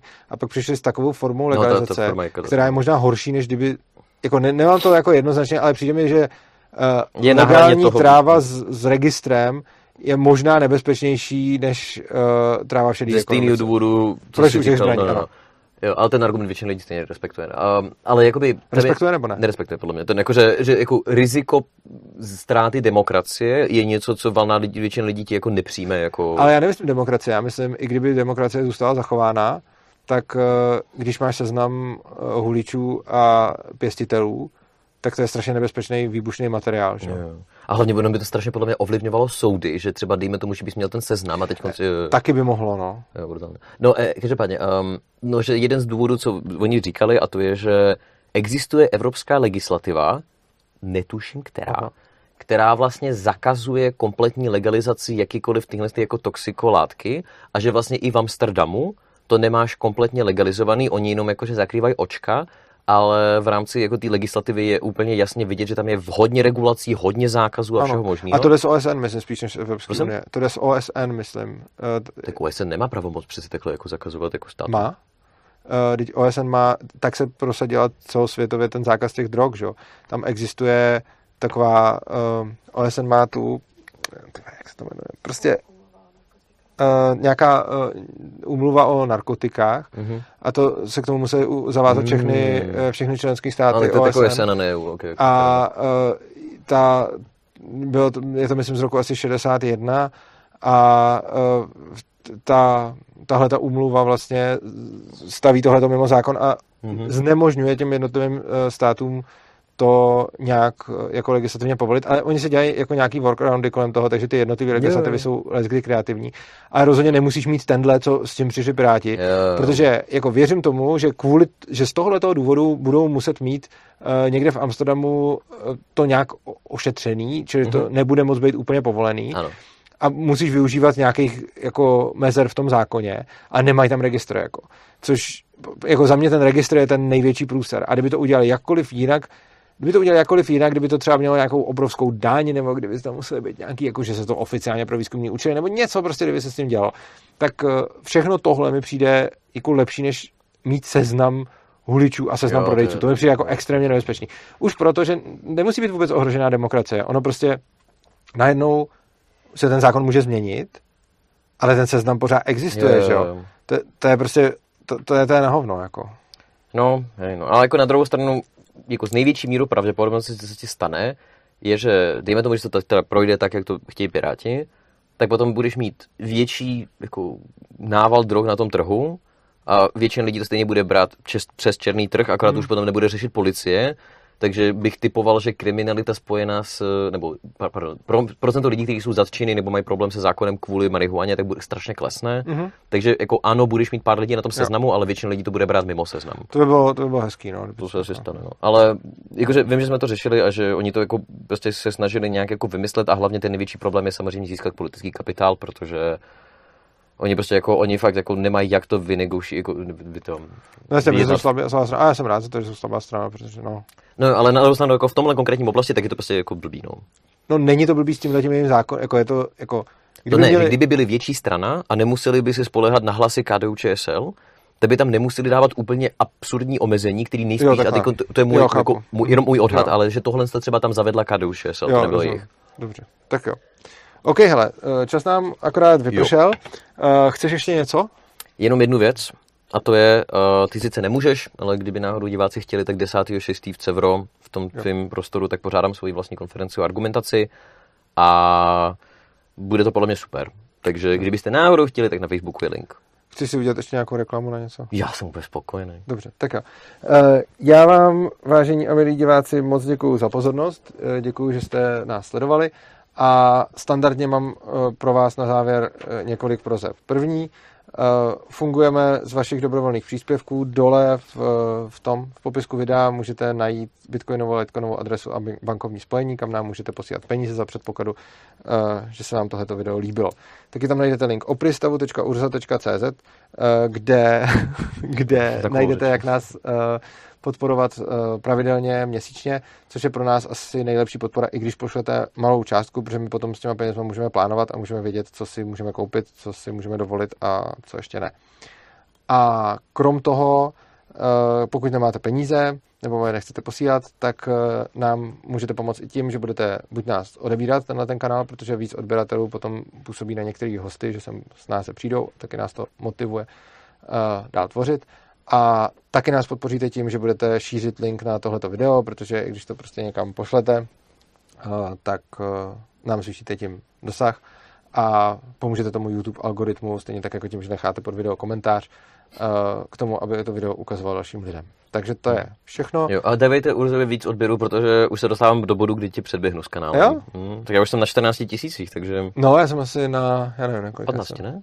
15 něco. Tak. Nevím, asi jsem na 15. Ale když jsme se tady poprvé potkali, to byl teda větší rozdíl, no. Jo, to, to si pamatuju, že vlastně, když jsme se tady poprvé potkali, tak ty jsi byl na nějakých dvou a já mm-hmm. jsem mhm. byl na nějakých několika násobně víc. Jo, jo. A mě právě potom eh, moji lidi, jako moji podporovatelé říkali, že je na proč, že táhám jako socialistů uh, nahoru, no. nahoru. A já jsem říkal, že ne, že, že se mi jako líbí vést ten dialog a že tyhle ty... A nakonec se to, no, nakonec se to vyplatilo.